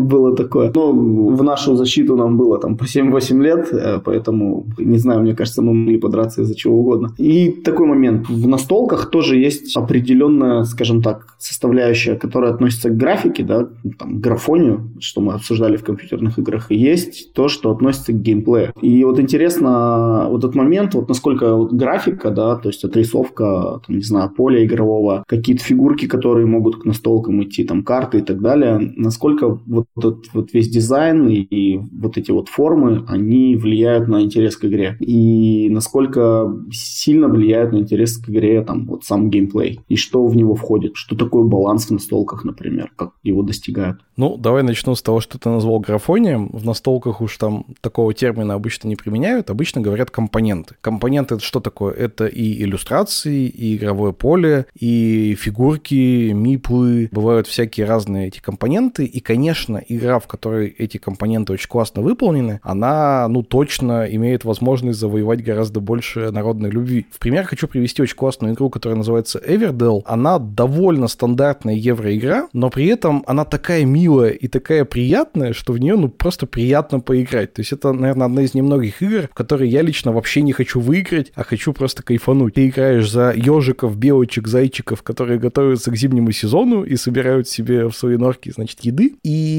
в середине строится такое дерево, оно прям вот э, большое дерево, ну, наверное, сантиметров 50 в высоту, а под этим деревом раскладываются ресурсы. И там есть ягодки, они такие резиновенькие, там есть деревяшечки, они такие пластмассовенькие, но с фактурой. Там есть камешки, они вот как камешки сделаны. Какие-то еще там есть ресурсы. В общем, они все очень приятные тактильно. Ты их щупаешь, они все разные, они все прикольные. Тебе прям приятно вот эту ягодку получить. Ты эту ягодку там всю игру мнешь. Эта ягодка еще качественно сделана, что даже там после 10, 20, 30 игр она не портится. То есть она также хорошо, также приятно выглядит. И, конечно, это кайф. То есть я, когда в эту игру собираюсь, мы включаем какую-нибудь там музычку, звуки леса, какой-нибудь водопадик, и ну просто на расслабоне можно поиграть. Это, конечно, очень весело, очень приятно. Но, конечно же, это не главное. То есть это штука, которая делает игру гораздо приятнее, гораздо прикольнее, но если сама игра полное фуфло, если геймдизайн провален, то никакие компоненты игру, конечно, не спасут. Я сейчас расскажу, да, про геймдизайн, про компоненты хочу еще добавить вот что. В настольном сообществе очень распространено, когда компоненты, они каким-то образом крафтятся самостоятельно или дорабатываются существующие. Например, у меня есть много друзей, которые красят фигурки. Ну, есть цельные отдельные варгеймы, где вообще вся игра про то, чтобы фигурки собирать и красить. Сама там настолка, она э, уже постольку поскольку поскольку. Но многие люди и покупают игры, в которых очень прикольные фигурки, эти фигурки красят. Вот у меня есть э, товарищ, у которого есть игра, которая называется Blood Rage, про викингов, и там вот есть всякие ледяные великаны, змеи вот эти, э, которые землю-то опутывают, э, боги, и они очень красиво выполнены, очень прикольные фигурки, очень детализированные,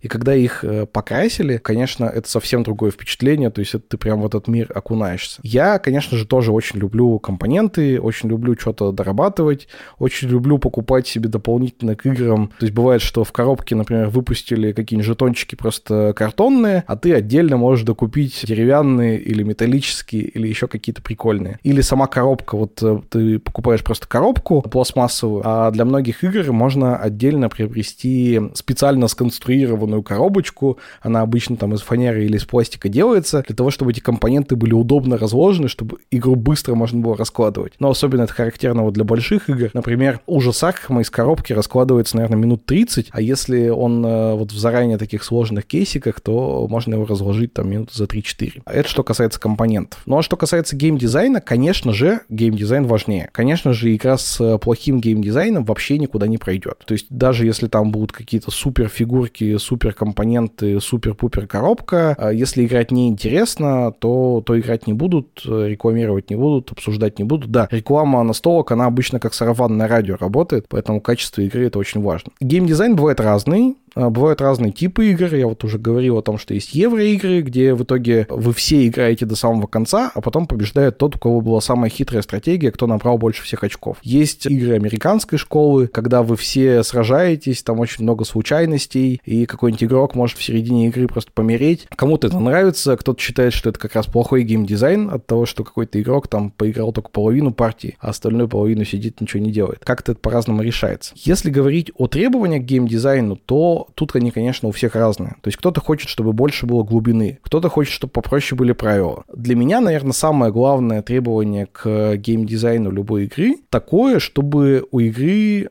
была возможность глубины. То есть, э, знаешь, такой easy to start, hard to master, чтобы максимально легко можно было начать играть и рассказать своим друзьям, о чем эта игра, но при этом были какие-то нюансы, которые не дают тебе там полностью познать эту игру или стать там супер экспертом за одну, две, три партии. Вот это, конечно, очень круто. Ну, надо сказать, что я сейчас говорю про некий выигрыш. На самом деле вообще не все игры, они нацелены на выигрыш. Есть, например, кооперативные игры, где гораздо важнее процесс, чем победа. Есть игры, где вы расследуете какие-то преступления или какие-то истории, и в конце, ну да, вы набираете какие-то очки, но на самом деле ваши впечатления от игры, они даже не очень сильно зависят от того, там, раскрыли вы преступление правильно или нет. Потому что вы три часа раскрывали преступление, а потом за две минуты узнали результат. Мне вот очень нравится игра, которая называется «Агентство время», где вы вместе с вашими друзьями, до четырех игроков, вы прям проходите какую-то историю. В этой истории вы там оказываетесь в каком-то мире, ну там это описывается,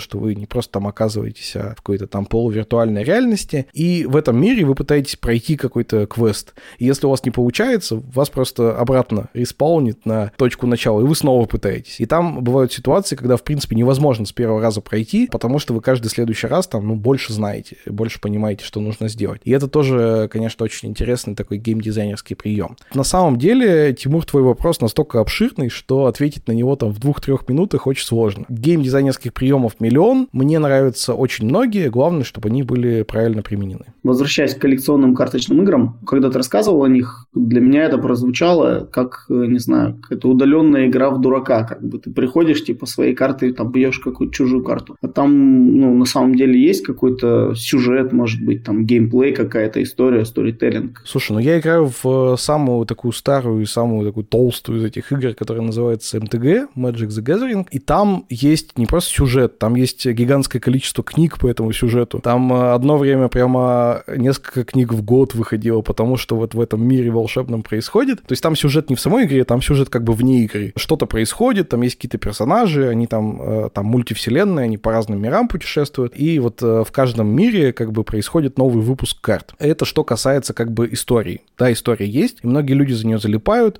Там очень прикольные картинки, иллюстрации на картах, и многие иллюстрации, они как-то к истории отсылают. То есть, э, может быть, какой-то персонаж не тот, который упоминается в книгах, но на его заднем плане, допустим, другой какой-то персонаж, который упоминается, или какой-то предмет у него в руках, который где-то упоминается. Ну, то есть это скорее вот больше какими-то такими отсылками сделано. А с точки зрения геймдизайна игра вот про что. Значит, э, это игра про колодостроение. Ну, то есть там нет такого, что какая-то карта сильнее, чем другая карта. Там есть довольно сложная механика, которая позволяет, даже не одна, а там есть целый ряд механик, которые позволяют тебе продвинуться и выиграть. Ну, там либо ты жизни оппонента опускаешь, либо его колода заканчивается, либо есть просто карты, которые говорят, ты выиграл, если выполнил там такие-такие условия. И от этого существует гигантское количество всяких разных стратегий. И твоя колода, она так или иначе на эту стратегию заточена. Ну, то есть, э, если у тебя колода победить оппонента вот впрямую, то там может быть, например, там сильные существа. Но они тоже не сами по себе сильные, а они сильные только когда там э, в определенном порядке, например, расставят. Или у тебя может быть история с тем, что ты вообще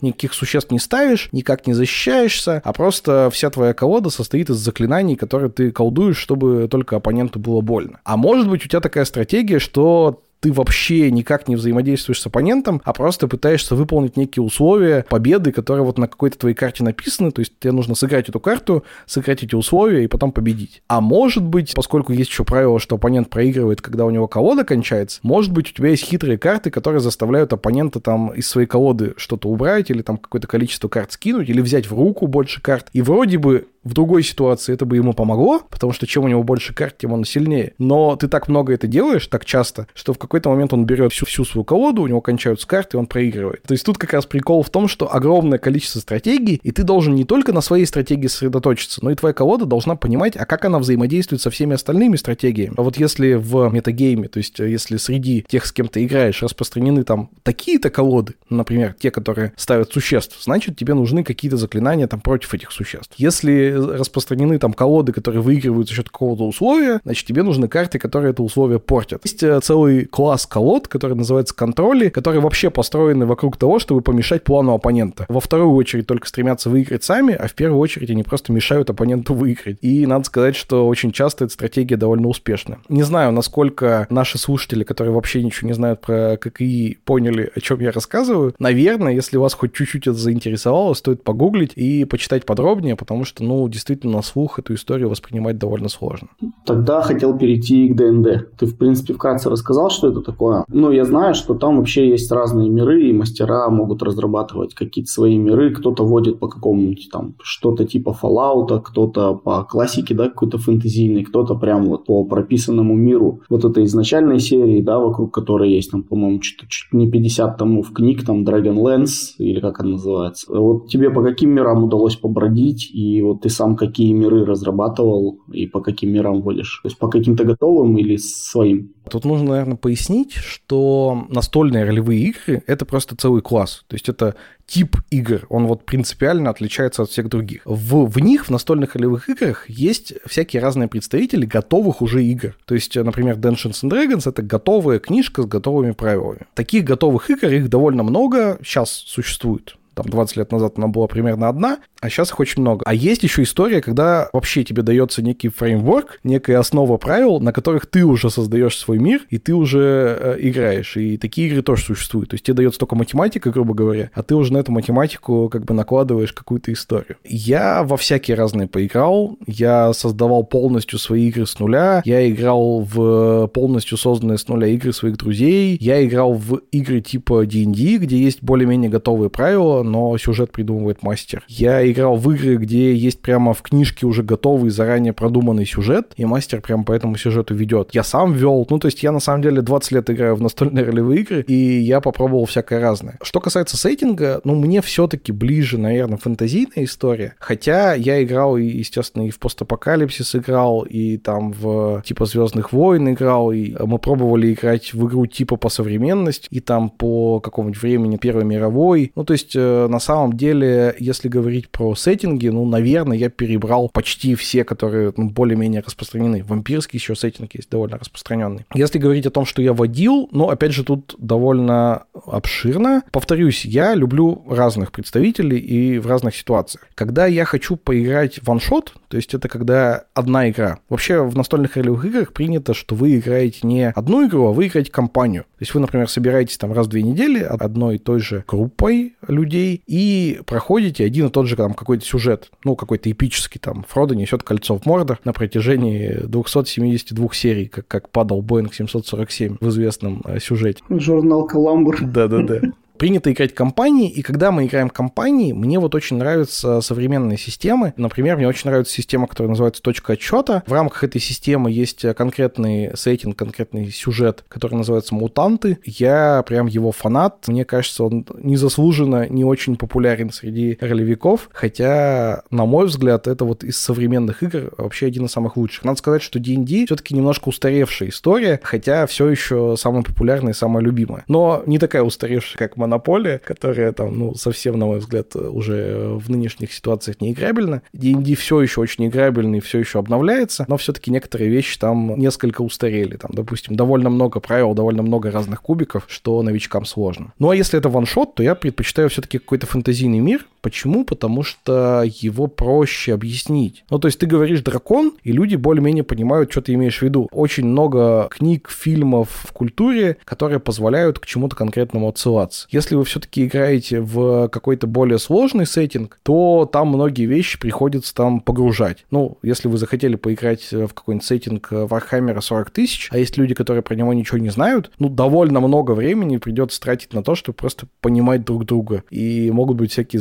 забавные вещи, когда вы друг друга не сильно поняли. Поэтому для вот ваншотов, для новичков, я все-таки больше люблю фэнтезийный мир, я больше люблю какие-то упрощенные правила D&D. И, кстати, я в последнее время стал практиковать такую историю, как проведение игр для команд разработки, для того, чтобы некий внутренний тимбилдинг организовать. И там я, конечно, стараюсь максимально все упростить, выкинуть вот э, все сложные правила, выкинуть всю мишуру, оставить вот самое вот это мясо. А мясо это что такое? Это обсуждение ваших планов. Вот вы все вместе оказались в яме, и придумайте, пожалуйста, как оттуда выбраться. Вот вам нужно вместе как-то действовать. Или перед вами там здоровый тролль, ну придумайте, пожалуйста, как его победить, потому что напрямую, ну он довольно сильный, он там любого из вас кулаком в землю вобьет. Вам придется что-то придумывать, как-то там один отвлекает, другой бьет со спины и что-то такое прочее. То есть вот для таких игр я, конечно, стараюсь выбирать наиболее массово-культурный сеттинг, наиболее простые правила, и тогда, ну, кажется, они получаются более динамичными, более веселыми. Такой момент меня заинтересовал. Вот когда человек создает какое-то свое пространство игровое, да, кажется, что здесь прям напрашивается какой-то инструмент, вот по примеру фреймворков, да, типа там Symfony, например, или там Spring а, в программировании, да, какие-то вот фреймворки для построения своего мира, чтобы как бы очень просто задавать правильный баланс, условно говоря, менять там название, некоторые характеристики персонажей, а остальное все как бы, ну, условно говоря, этим фреймворком балансируется. Вот в мире ДНД есть что-то подобное? Да, более того, вот сам как раз ДНД, это ровно такой фреймворк и есть. То есть там нет в книге правил, нет никакого готового сюжета. Там а, как раз тебе предлагается, как ты можешь максимально быстро некоторых персонажей создать. Более того, там есть правила, по которым ты можешь вообще в другой мир переехать, там из фэнтези в будущее, куда угодно. А как раз очень много настольных ролевых игр поставляются в виде вот неких таких фреймворков. Ну и что там может быть, да? Там может быть готовый там какой-то список монстров, допустим. И ты просто находишь какого-то монстра, который более-менее подходит под твой сюжет. Не знаю, вот у тебя идут герои на болоте, и ты смотришь, а кто у тебя в болоте живет. Можно в бумажном виде, есть там всякие электронные справочники, естественно, их тысяча. Вот ты говоришь, там, кто живет в болоте, и там согласно уровню 5 более-менее подходит. И вот ты видишь, что есть там гигантская жаба, есть какой-нибудь грунг, есть там какой-нибудь э, жаболют, ну и вот их там каким-то образом расставляешь. Есть там еще более верхнеуровневые штуки, то есть вот, например, есть такая система GURPS, которая вообще только про математику, по большому счету. То есть она вообще не заставляет тебя не создавать каких-то конкретных персонажей, не создавать каких-то конкретных там врагов, не какой-то конкретный сюжет, она просто про то, как правильно считать характеристики. Вот как понимать, что твой персонаж там такой-то силой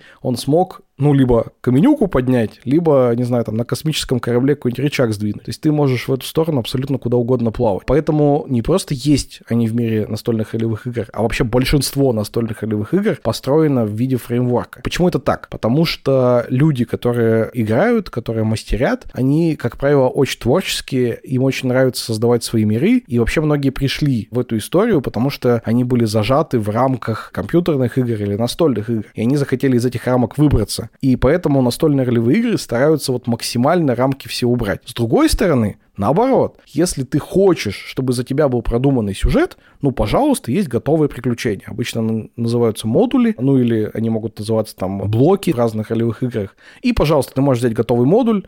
Там, не знаю, по D&D есть модуль, который называется «Рудники Фаландер», я, по-моему, не уверен насчет имени. И вот они рассчитаны там вот на персонажей первого уровня, там на 2-3 игры. Вот, пожалуйста, берешь готовый модуль, там есть готовые персонажи, ты вообще особо не запариваешь, с одной стороны. С другой другой стороны, как я уже сказал, игроки могут повести себя совершенно не по шаблону. И в этом плане ты можешь постараться их обратно на вот эти рельсы завернуть, чтобы все-таки по модулю доиграть. А можешь забить и отдаться фантазии. Но вот игроки взяли и не пошли в ту деревню, куда ты собирался, чтобы они пошли, или там в ту пещеру. Что делать? Ну, ты можешь так схитрить и поставить эту же пещеру попозже, а можешь вообще махнуть рукой, это вместо пещеры, там, окей, хотят они в город, ну, организуем городское приключение. И вот в этом плане как раз очень сильно помогает эта история про то, что настольные ролевые игры — это больше фреймворк, потому что очень многие вещи тебе э, позволяют сгенерировать на лету. То есть там, как правило, есть возможность сгенерировать на лету там монстра, персонажа, город, таверну. Есть, кстати, куча готовых инструментов. Если вы загуглите сгенерировать D&D таверну, вы найдете прям не один сайт, а там сайтов 10. А если на английском, то, наверное, сайтов 50, где всякие разные генераторы существуют, существуют, и многие из них, они вот прям по книжке сделаны, вот как в книжке написано, так и есть. Многие предполагают какие-то homebrew, то есть там есть все, что сделано в книжке, все варианты, а еще есть то, что люди там напридумывали сверху. Поэтому да, это вообще история про фреймворки прям сто процентов. Мне кажется, такой логичный достаточно вопрос. Есть ли какая-то культура самоиздата вокруг ДНД? Сейчас объясню, что я имею в виду. Ну вот люди, например, проходят по какому-то миру идут, там условно записывают себя на диктофон, а потом э, из этого составляют ну, какие-то книги, да, о каких-то конкретных приключениях. И где-то их публикуют, например. Слушай, есть. И на самом деле она еще более обширная культура самоиздата, чем то, что ты говоришь. Во-первых, да, есть история про то, что мастер, который провел какую-то игру, он потом эту игру оформляет в виде там готового приключения, чтобы другие мастера могли провести. Вот это первый такой уровень самоиздата, который существует. Второй уровень самоиздата, который существует, это действительно, когда вы вместе создали какую-то историю, и потом эта история превращается, ну, во что-то письменное. Есть люди, которые пробуют и там целые повести и романы писать, но обычно то, что я вижу, это какие-то рассказы. Более того, есть такие игроки и такие команды игроков, которые вообще с этого кайфуют, и бывает так, что я вот, например, с такими играл, и мы заранее придумывали, что вот есть Барт, и он после каждой игры составляет, значит, песнь о том, воспевает э, подвиги вот этой пати. И прям там в стихах он составляет песнь о том, что это там компания сделана. Или бывает, что после игры там кто-то из игроков или сам мастер рассказывает, а что было после. Вот вы там захватили этот замок, а что там после произошло, и целый пишет рассказ, целую историю. То есть это иногда выходит наружу, но 90% это еще и часть игры может быть, когда вы не просто сели поиграли, а потом разошлись, а вы вот прям что-то еще делаете. Но творчество, оно не только письменное бывает. Вот у меня были многие игроки, которые рисуют своих персонажей. Есть у меня один игрок, который своего персонажа на 3D принтере печатал, причем он печатал к каждой игре, потому что его персонаж там как-то менялся. То есть его выбили глаз, он хоп, напечатал с повязкой. Ему там достался какой-то меч, он хоп, напечатал с мечом. И это, конечно, ну совершенно потрясающе. Такое новая структура погружения, ну, мне очень нравится. Ну и, конечно, когда мы говорим про культуру сам издата, я вот уже упоминал компоненты, и если в обычных настолках обычно ты переделываешь какие-то компоненты, которые сделал издатель, но тебе хочется их более крутыми сделать, то в настольных ролевых играх существует миллион компонентов, которые разные ребята мастерят, делают э, там с помощью всяких разных станков, кто-то там вырезает по дереву, кто-то печатает на 3D принтерах, кто-то там лазером вырезает на фанере, кто-то там из чего-то крафтит. Ну, ты даже не представляешь, сколько там всего. То есть кто-то делает монетки, кто-то делает фигурки, кто-то делает ширмочки, кто-то делает специальные поля там, чтобы считать битвы, кто-то делает специальные подставки для кубиков. Есть башни кубиков. Это чтобы ты не просто кубики на стол кидал, а ты кидаешь специальную башню, там кубик там много раз бьется об стенки и выкатывается, и так, ну, случайность повышается. Есть ребята, которые очень любят такую штуку, как тюрьма для кубиков. Это если есть какой-то кубик, на котором все время выпадают плохие значения, ты этот кубик наказываешь и сажаешь в тюрьму для кубиков. Специальная такая штука. Она обычно, ну, как-то очень интересно сделана, там, опять же, или из дерева как-то вырезана, или из пластика, как-то оформлена, как-то покрашена, и это вот отдельная такая штука. Я вот сейчас вдохновил, у меня друзья пытаются сделать целую там электронную станцию, которая позволит туман делать. То есть вы играете в болоте, эту станцию ставишь посередине, нажимаешь кнопочку, и из нее так опускается туман и подсвечивается каким-нибудь зеленым мерцающим светом, и это, конечно, тоже там создает атмосферу. Есть люди, которые музыку пишут, или из готовых композиций там составляют музыку для игр, или после игр, по факту того, что существует. Э, спрашивая, есть ли культура самоиздата, это не просто есть. Вообще весь НРИ, он вообще состоит из культуры самоиздата. Более того, я, поскольку старый ролевик и играю много лет, это вот в последние годы очень много игр, которые, ну, прямо издали издательство. А когда мы играли там в начале 2000-х, у нас ничего не было. И мы вот крафтили вообще все, что могли. У нас даже и кубиков не было. Мы крафтили все. Мы крафтили кубики, мы крафтили ширмы, мы крафтили карты. То есть, в принципе, ничего нельзя было нигде достать, можно было только что-то сделать. То есть, если в каких-то других отраслях это там еще во времена Советского Союза все себе там что-то колхозили, то в настольных ролевых играх, наверное, года до 2015-го 99% всех компонентов было вот прямо на месте наколхожено. А сейчас очень много крутых ребят что-то выпускают, и мне жена на день рождения подарила ширму. Я до сих пор в восторге. Там ширмочка, всякие подставочки красивые под э, фигурки. Настолько она мне нравится, я ее иногда достаю, знаешь, так поглаживаю по вечерам, как моя прелесть. Я тоже играл как-то в ДНД. У меня есть друг, там, Илья, друг детства, в общем, одноклассник, и там, типа, лучшие друзья и все такое. И у него был брат старший, и он работал сторожем в школе искусств, и мы приходили вечерами, там, играли. И я помню вот это ощущение, что когда я по описанию вообще слышал, ну, вот что это такое, что тебя где-то водят по какому-то миру, еще что-то, мне казалось, что какая-то, ну, фигня вообще, короче. Ну, что там, ну, что это вообще такое? Но когда начал сам играть, это оказалось, мало того, что это казалось там интереснее, чем компьютерные игры, это оказалось интереснее, чем кино, это оказалось интереснее, может быть, даже где-то, чем книги, хотя я такой библиофил, скажем так, да, я книги очень люблю. И вот меня там зацепляла вот некая такая штука, неизвестность, во-первых, во-вторых, ну, определенное вот это, то, что там все основано на каком-то шансе, да, там выпадение определенных вероятностей, все такое. При этом ты как бы фантазию на полную включаешь, и у тебя есть какие-то ограничения. И вот, ну, я помню, что меня прям, ну, как бы погружало настолько, что я там домой шел, мне тяжело было там из образа выйти. Когда там заканчивается сюжет, условно говоря, твоего друга где-то там убивают, у тебя там выбор, короче, спасти его или сбежать и самому остаться целым, да, то ты как бы, ну, проявляешь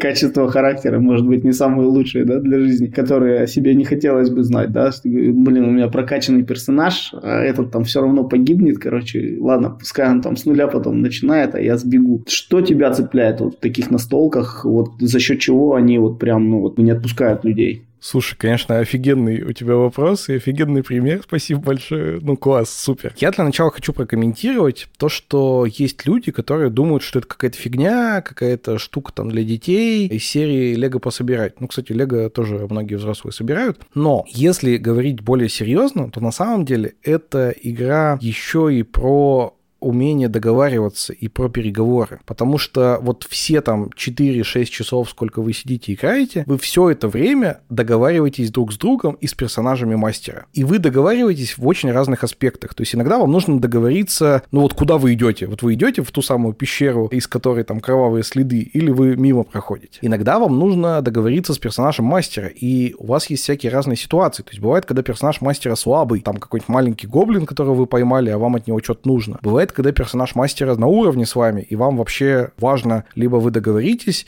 либо вы будете с ним биться, и, может быть, кто-то умрет. Бывает, что персонаж мастера, он вообще над вами давлеет. Ну, там, вас связали, кинули в темницу, а там есть какой-то охранник, и с ним можно договориться, чтобы он вас выпустил. Бывает, что вы можете кого-то подкупить, бывает, что вы можете кого-то запугать, и вы это все делаете вместе, в группе, в компании. И на самом деле, ну, я не встречал более крутого разговорного, переговорного тренинга. Да, конечно, вы можете собраться там под руководством какого какого-то супер НЛП, там, мастера-тренера, попробовать там какую-то ситуацию, типа, вы продаете друг другу ручки. И вот это, если честно, вот, вот это для меня какая-то фигня. Потому что, да, там можно научиться, конечно, каким-то конкретным примерам, и там, да, вот этот тренер там вам скажет, что вам нужно что-нибудь там продавать не вещь, а потребность. Это тоже важно, тоже в жизни работает. Но в настольной ролевой игре ты договариваешься обо всем. И вообще то, как ты отыгрываешь, то, как ты договариваешься, то, как ты разговариваешь, то, как ты доносишь свою мысль. Вот это и есть очень важная часть. Это первое и самое важное, наверное, чему игра учит. Конечно, я играю не из-за этого, я играю потому, что мне нравится. Но это то, из-за чего стоит начать играть точно. Если говорить о том, что меня зацепляет, конечно же, меня зацепляют эмоции. То есть ты правильно сказал, что человек, который выходит с такой игры, если у вас хороший мастер и у вас подобрались там хорошие игроки, и вы вместе захотели сделать друг другу прикольно, то вы вместе создали какую-то классную историю историю.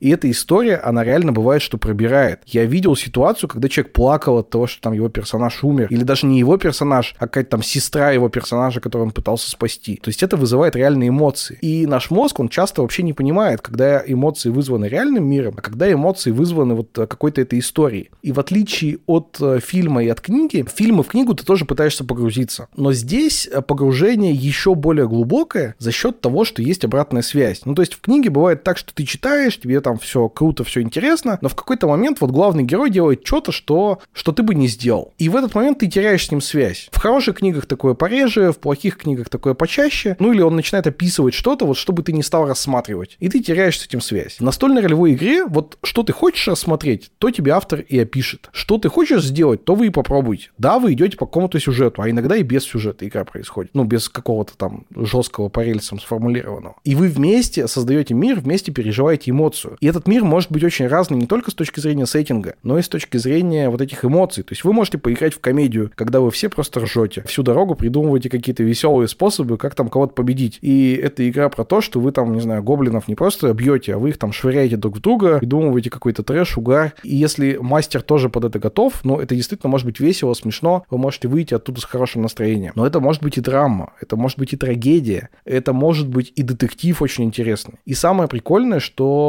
ну вот ты читаешь детектив, и в конце Шерлок Холмс такой, а я все понял, я точно знал, что у него там пепел в самом начале другого цвета. А здесь не так. Здесь вот если ты в самом начале заметил, на пепел обратил внимание, еще и кубик хорошо кинул, и ты понял, что это пепел там не сигаретный, а какой-нибудь другой. И дальше ты сам из этого там какие-то выводы делаешь. То есть это может быть очень интересной штукой. И еще один важный аспект, что эти эмоции ты переживаешь вместе с кем-то. А социальное доказательство, вообще мы же существа социальные люди, и нам любое социальное доказательство очень важно. То есть когда мы видим, что мы эту эмоцию переживаем не в одиночку, а с кем-то, нам гораздо круче. Там почему любят смотреть футбольные матчи со стадиона? Потому что вот эта эмоция того, что ваша команда там забивает или наоборот проигрывает, вы испытываете ее вместе. Здесь точно такой же эффект. То есть э, вы все вместе чего-то испытали, вы все вместе выиграли, вы все вместе провалились, вы все вместе кого-то убили или вы все вместе там потеряли товарища. Ну, конечно же, это работает на сплочение, на то, что твои эмоции, твои чувства становятся более глубокими. Конечно же, это работает в том плане, что, слушай, с людьми, с которыми я играл в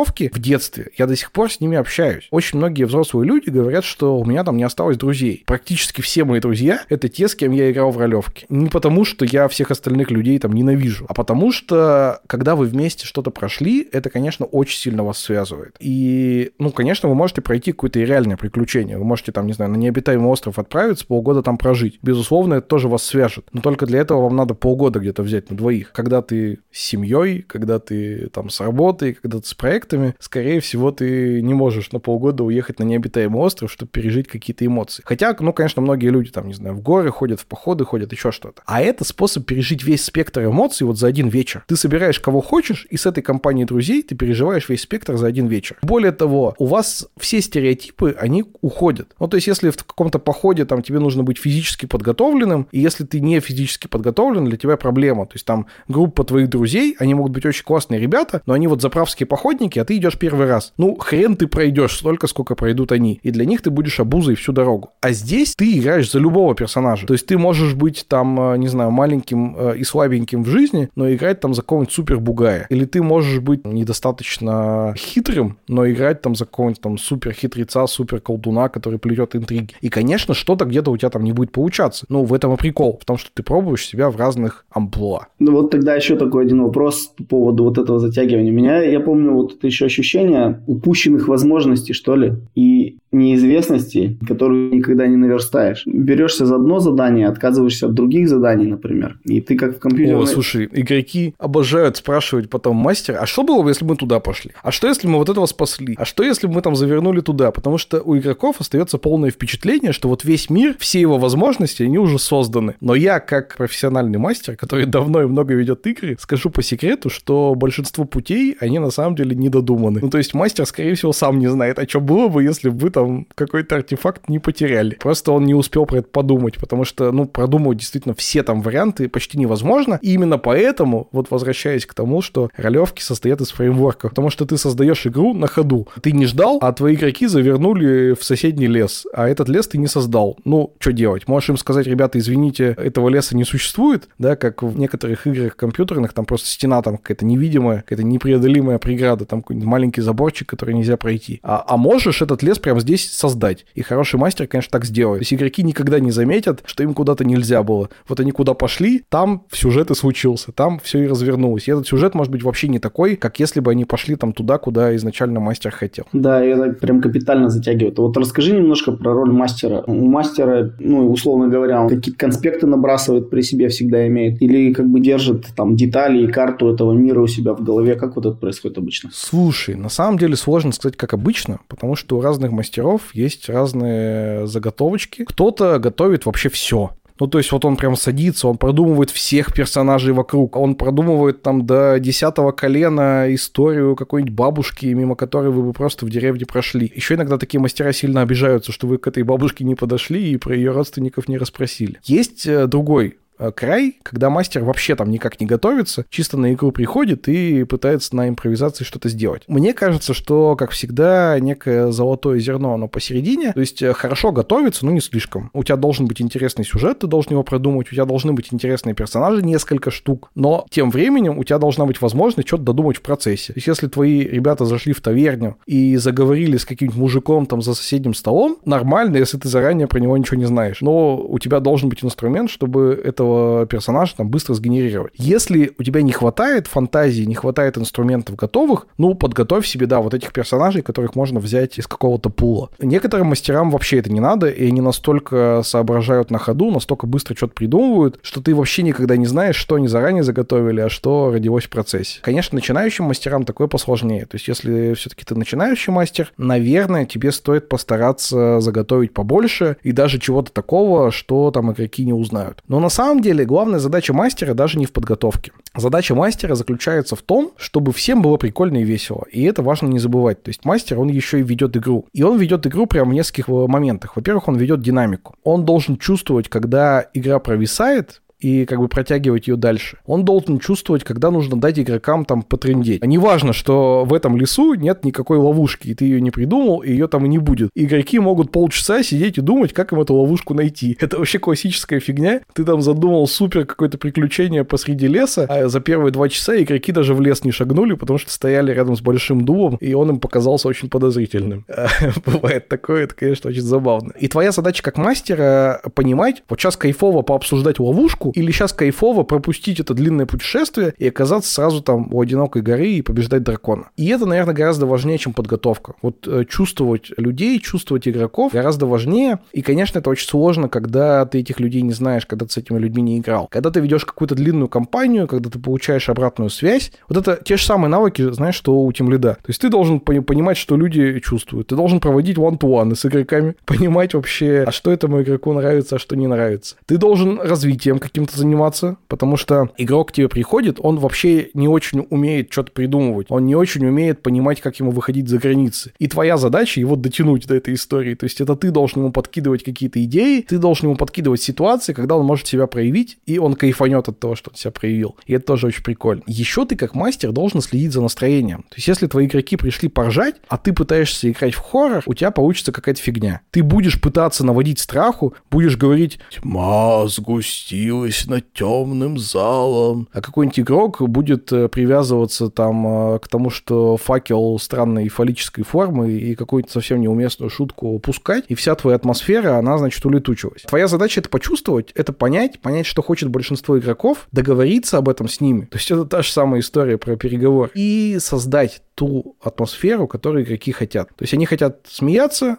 пусть это будет комедия. Они хотят плакать, пусть это будет трагедия. Они хотят сложно, пусть это будет сложно. Они хотят, чтобы им все давалось элементарно, ну, сделаем полегче. И понять, что хотят игроки в каждый конкретный момент, вот это, наверное, главная задача мастера, а совсем не в том, чтобы, ну, очень досконально все продумать. Хотя, конечно, есть мастера, у которых вообще фишка в том, что они создают какие-то потрясающие сюжеты с неожиданными поворотами, с глубокими персонажами. К сожалению, я не такой. У меня есть такие друзья, которые создают персонажей таких, что эти персонажи потом и после игры живут еще годами. И в компании вспоминают, а помните там такого-то персонажа, вот что бы он сделал в этой ситуации? И меня это поражает, я бы очень хотел до такого уровня дойти. К сожалению, мне обычно не хватает э, уровня фантазии или свободного времени, чтобы настолько глубоко это все создать. Слушай, еще тогда такой момент, связанный вот с ведением игры. Ну, у меня есть определенная профдеформация, я работал пиарщиком, и потом в каких-то компаниях компаниях, и мне приходилось организовывать разные ивенты, какие-то фестивали, конкурсы и так далее, и так далее. И произошло так, что в роли простого гостя на каких-то событиях я уже участвовать не могу. Я оцениваю там все, что происходит с точки зрения организации, я не могу просто там ничего не делать, да, и просто отдыхать и расслабляться, да, на событии. У меня просто не получается. А вот ты после того, как много поводил, получается ли у тебя быть нормальным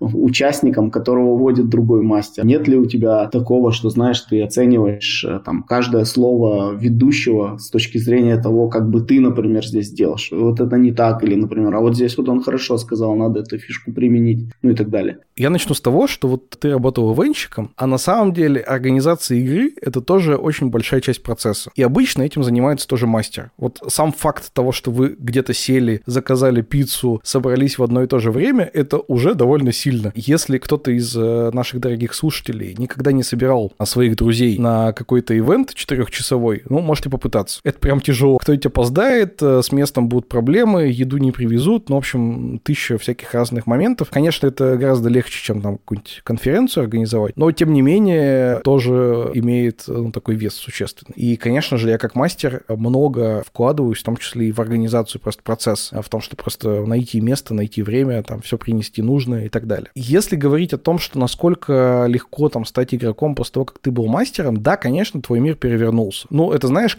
немножко есть э, такая аналогия, как когда ребенок растет, вот он сначала считает, что его родитель все знает, а потом в какой-то момент считает, что его родитель ничего не знает. А потом приходит к осознанию, что да не, ну, что-то знает, что-то не знает, в общем, как и все мы, как все люди. И здесь та же самая история. То есть ты, когда начинающий игрок, у тебя есть ощущение, что мастер продумал все. Он знает все, он знает все правила, он знает весь мир, он вообще понимает абсолютно все, что происходит. В какой-то момент у тебя может быть такое отторжение. То есть ты можешь такой, блин, да этот мастер тупой, я лучше его знаю правила, я лучше его там понимаю, как вести и еще что-то. Но когда ты сам побыл мастером, ты возвращаешься игроком вот в состоянии такого взрослого человека. То есть, с одной стороны, ты, да, конечно, думаешь о том, что а какой мастерский прием он применил? А вот эта заготовочка у него или он на месте придумал? С другой стороны, ты можешь подойти к этому более по-взрослому, и ты можешь помочь мастеру. И мастер на самом деле может эту помощь воспринять. Мастер очень ждет, что игроки тоже вместе с ним будут создавать мир. И ты можешь стать таким игроком, который, да, ты не можешь там абсолютно за все отвечать, но ты отвечаешь за своего персонажа, и ты можешь помогать доописывать, помогать другим игрокам увидеть, а как круто играть. И я вот в роли такого играющего тренера обычно себя представляю, показывать, а как нужно. Ну, обычно получается. Но вообще, честно говоря, да, у меня был период, когда вот я только стал мастером, поводил там год-два, и потом мне казалось, что игроком это вот такой даунгрейд. То есть я прошел вот эту историю подростковую, и сейчас я вновь вернулся уже с историей такого взрослого, осознанного человека, который, с одной стороны, может сам получить удовольствие от того, что он игрок, с другой стороны, может еще и другим игрокам тоже помочь получить удовольствие. Мне кажется, что у меня это получается. И, наверное, такой ключевой вопрос, и один из последних послушал человек,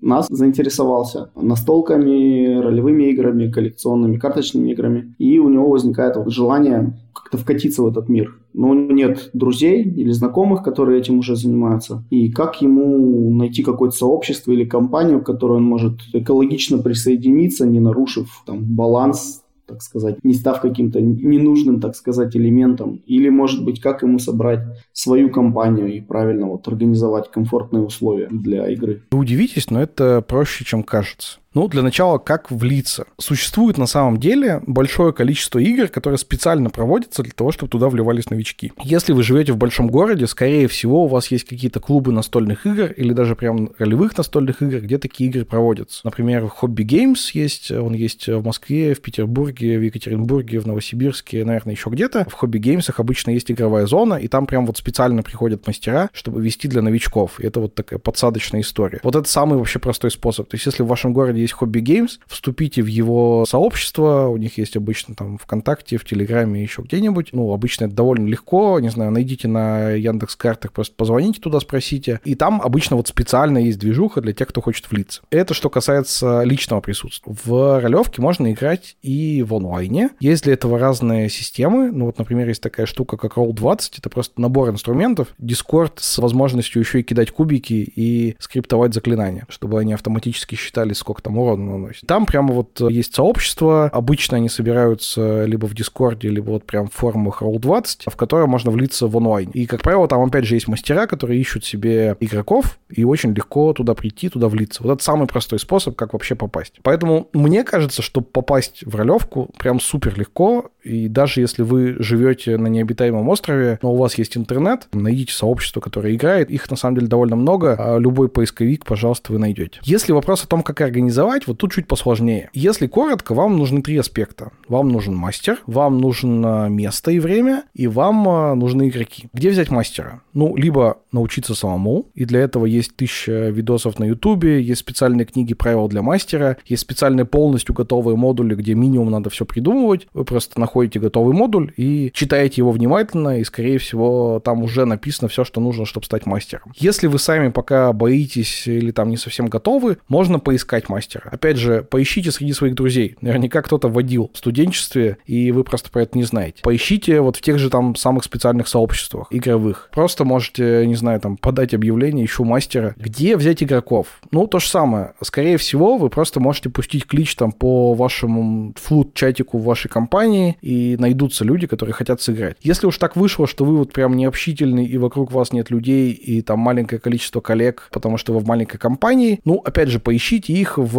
настольных сообществах. То есть есть э, те же самые клубы настолок, которые я перечислял. Настольных сообществ их много. Найдите там какие-то ролики на Ютубе. Видите на Ютубе там, как играют в D&D. Очень много кто играет. Кто-то профессионально снимает, у кого-то там веб-камера кое-как дрожит. Там, скорее всего, в комментариях есть там 10 ссылок, как эти люди собрались и как к ним попасть. Ну, то есть э, здесь не очень сложно тоже найти игроков, и это проще, чем вам кажется. На самом деле про ролевки слышало больше народу, чем э, вам кажется, пока вы не спросили. Но что касается места и времени, вот после того, как вы своих игроков более-менее найдете, соберете в каком-то общем чатике, потом уже договаривайтесь, где и как вы будете играть. Это будет сложно. Вот на самом деле это самый больной этап. То есть найти мастера и найти игроков проще, чем э, со взрослыми людьми договориться о месте и времени. Сложно тут давать какие-то советы. Я лично использую такой момент, что я, во-первых, использую социальные доказательства. То есть я в этот чатик сразу кидаю фоточку с предыдущей игры. И это работает. И люди такие, ну, значит, можно играть, все нормально. Во-вторых, я стараюсь более ультимативно. То есть я не стараюсь прям под всех подстроить устроиться. Я в итоге выбираю более-менее удобное время. Говорю, ну все, в пятницу там с 6 до 10 вечера в такой-то переговорке, кто может. И более-менее народ собирается. А может быть у вас будет другой подход, но вот на самом деле место и время это более болезненная тема, чем мастер и игроки.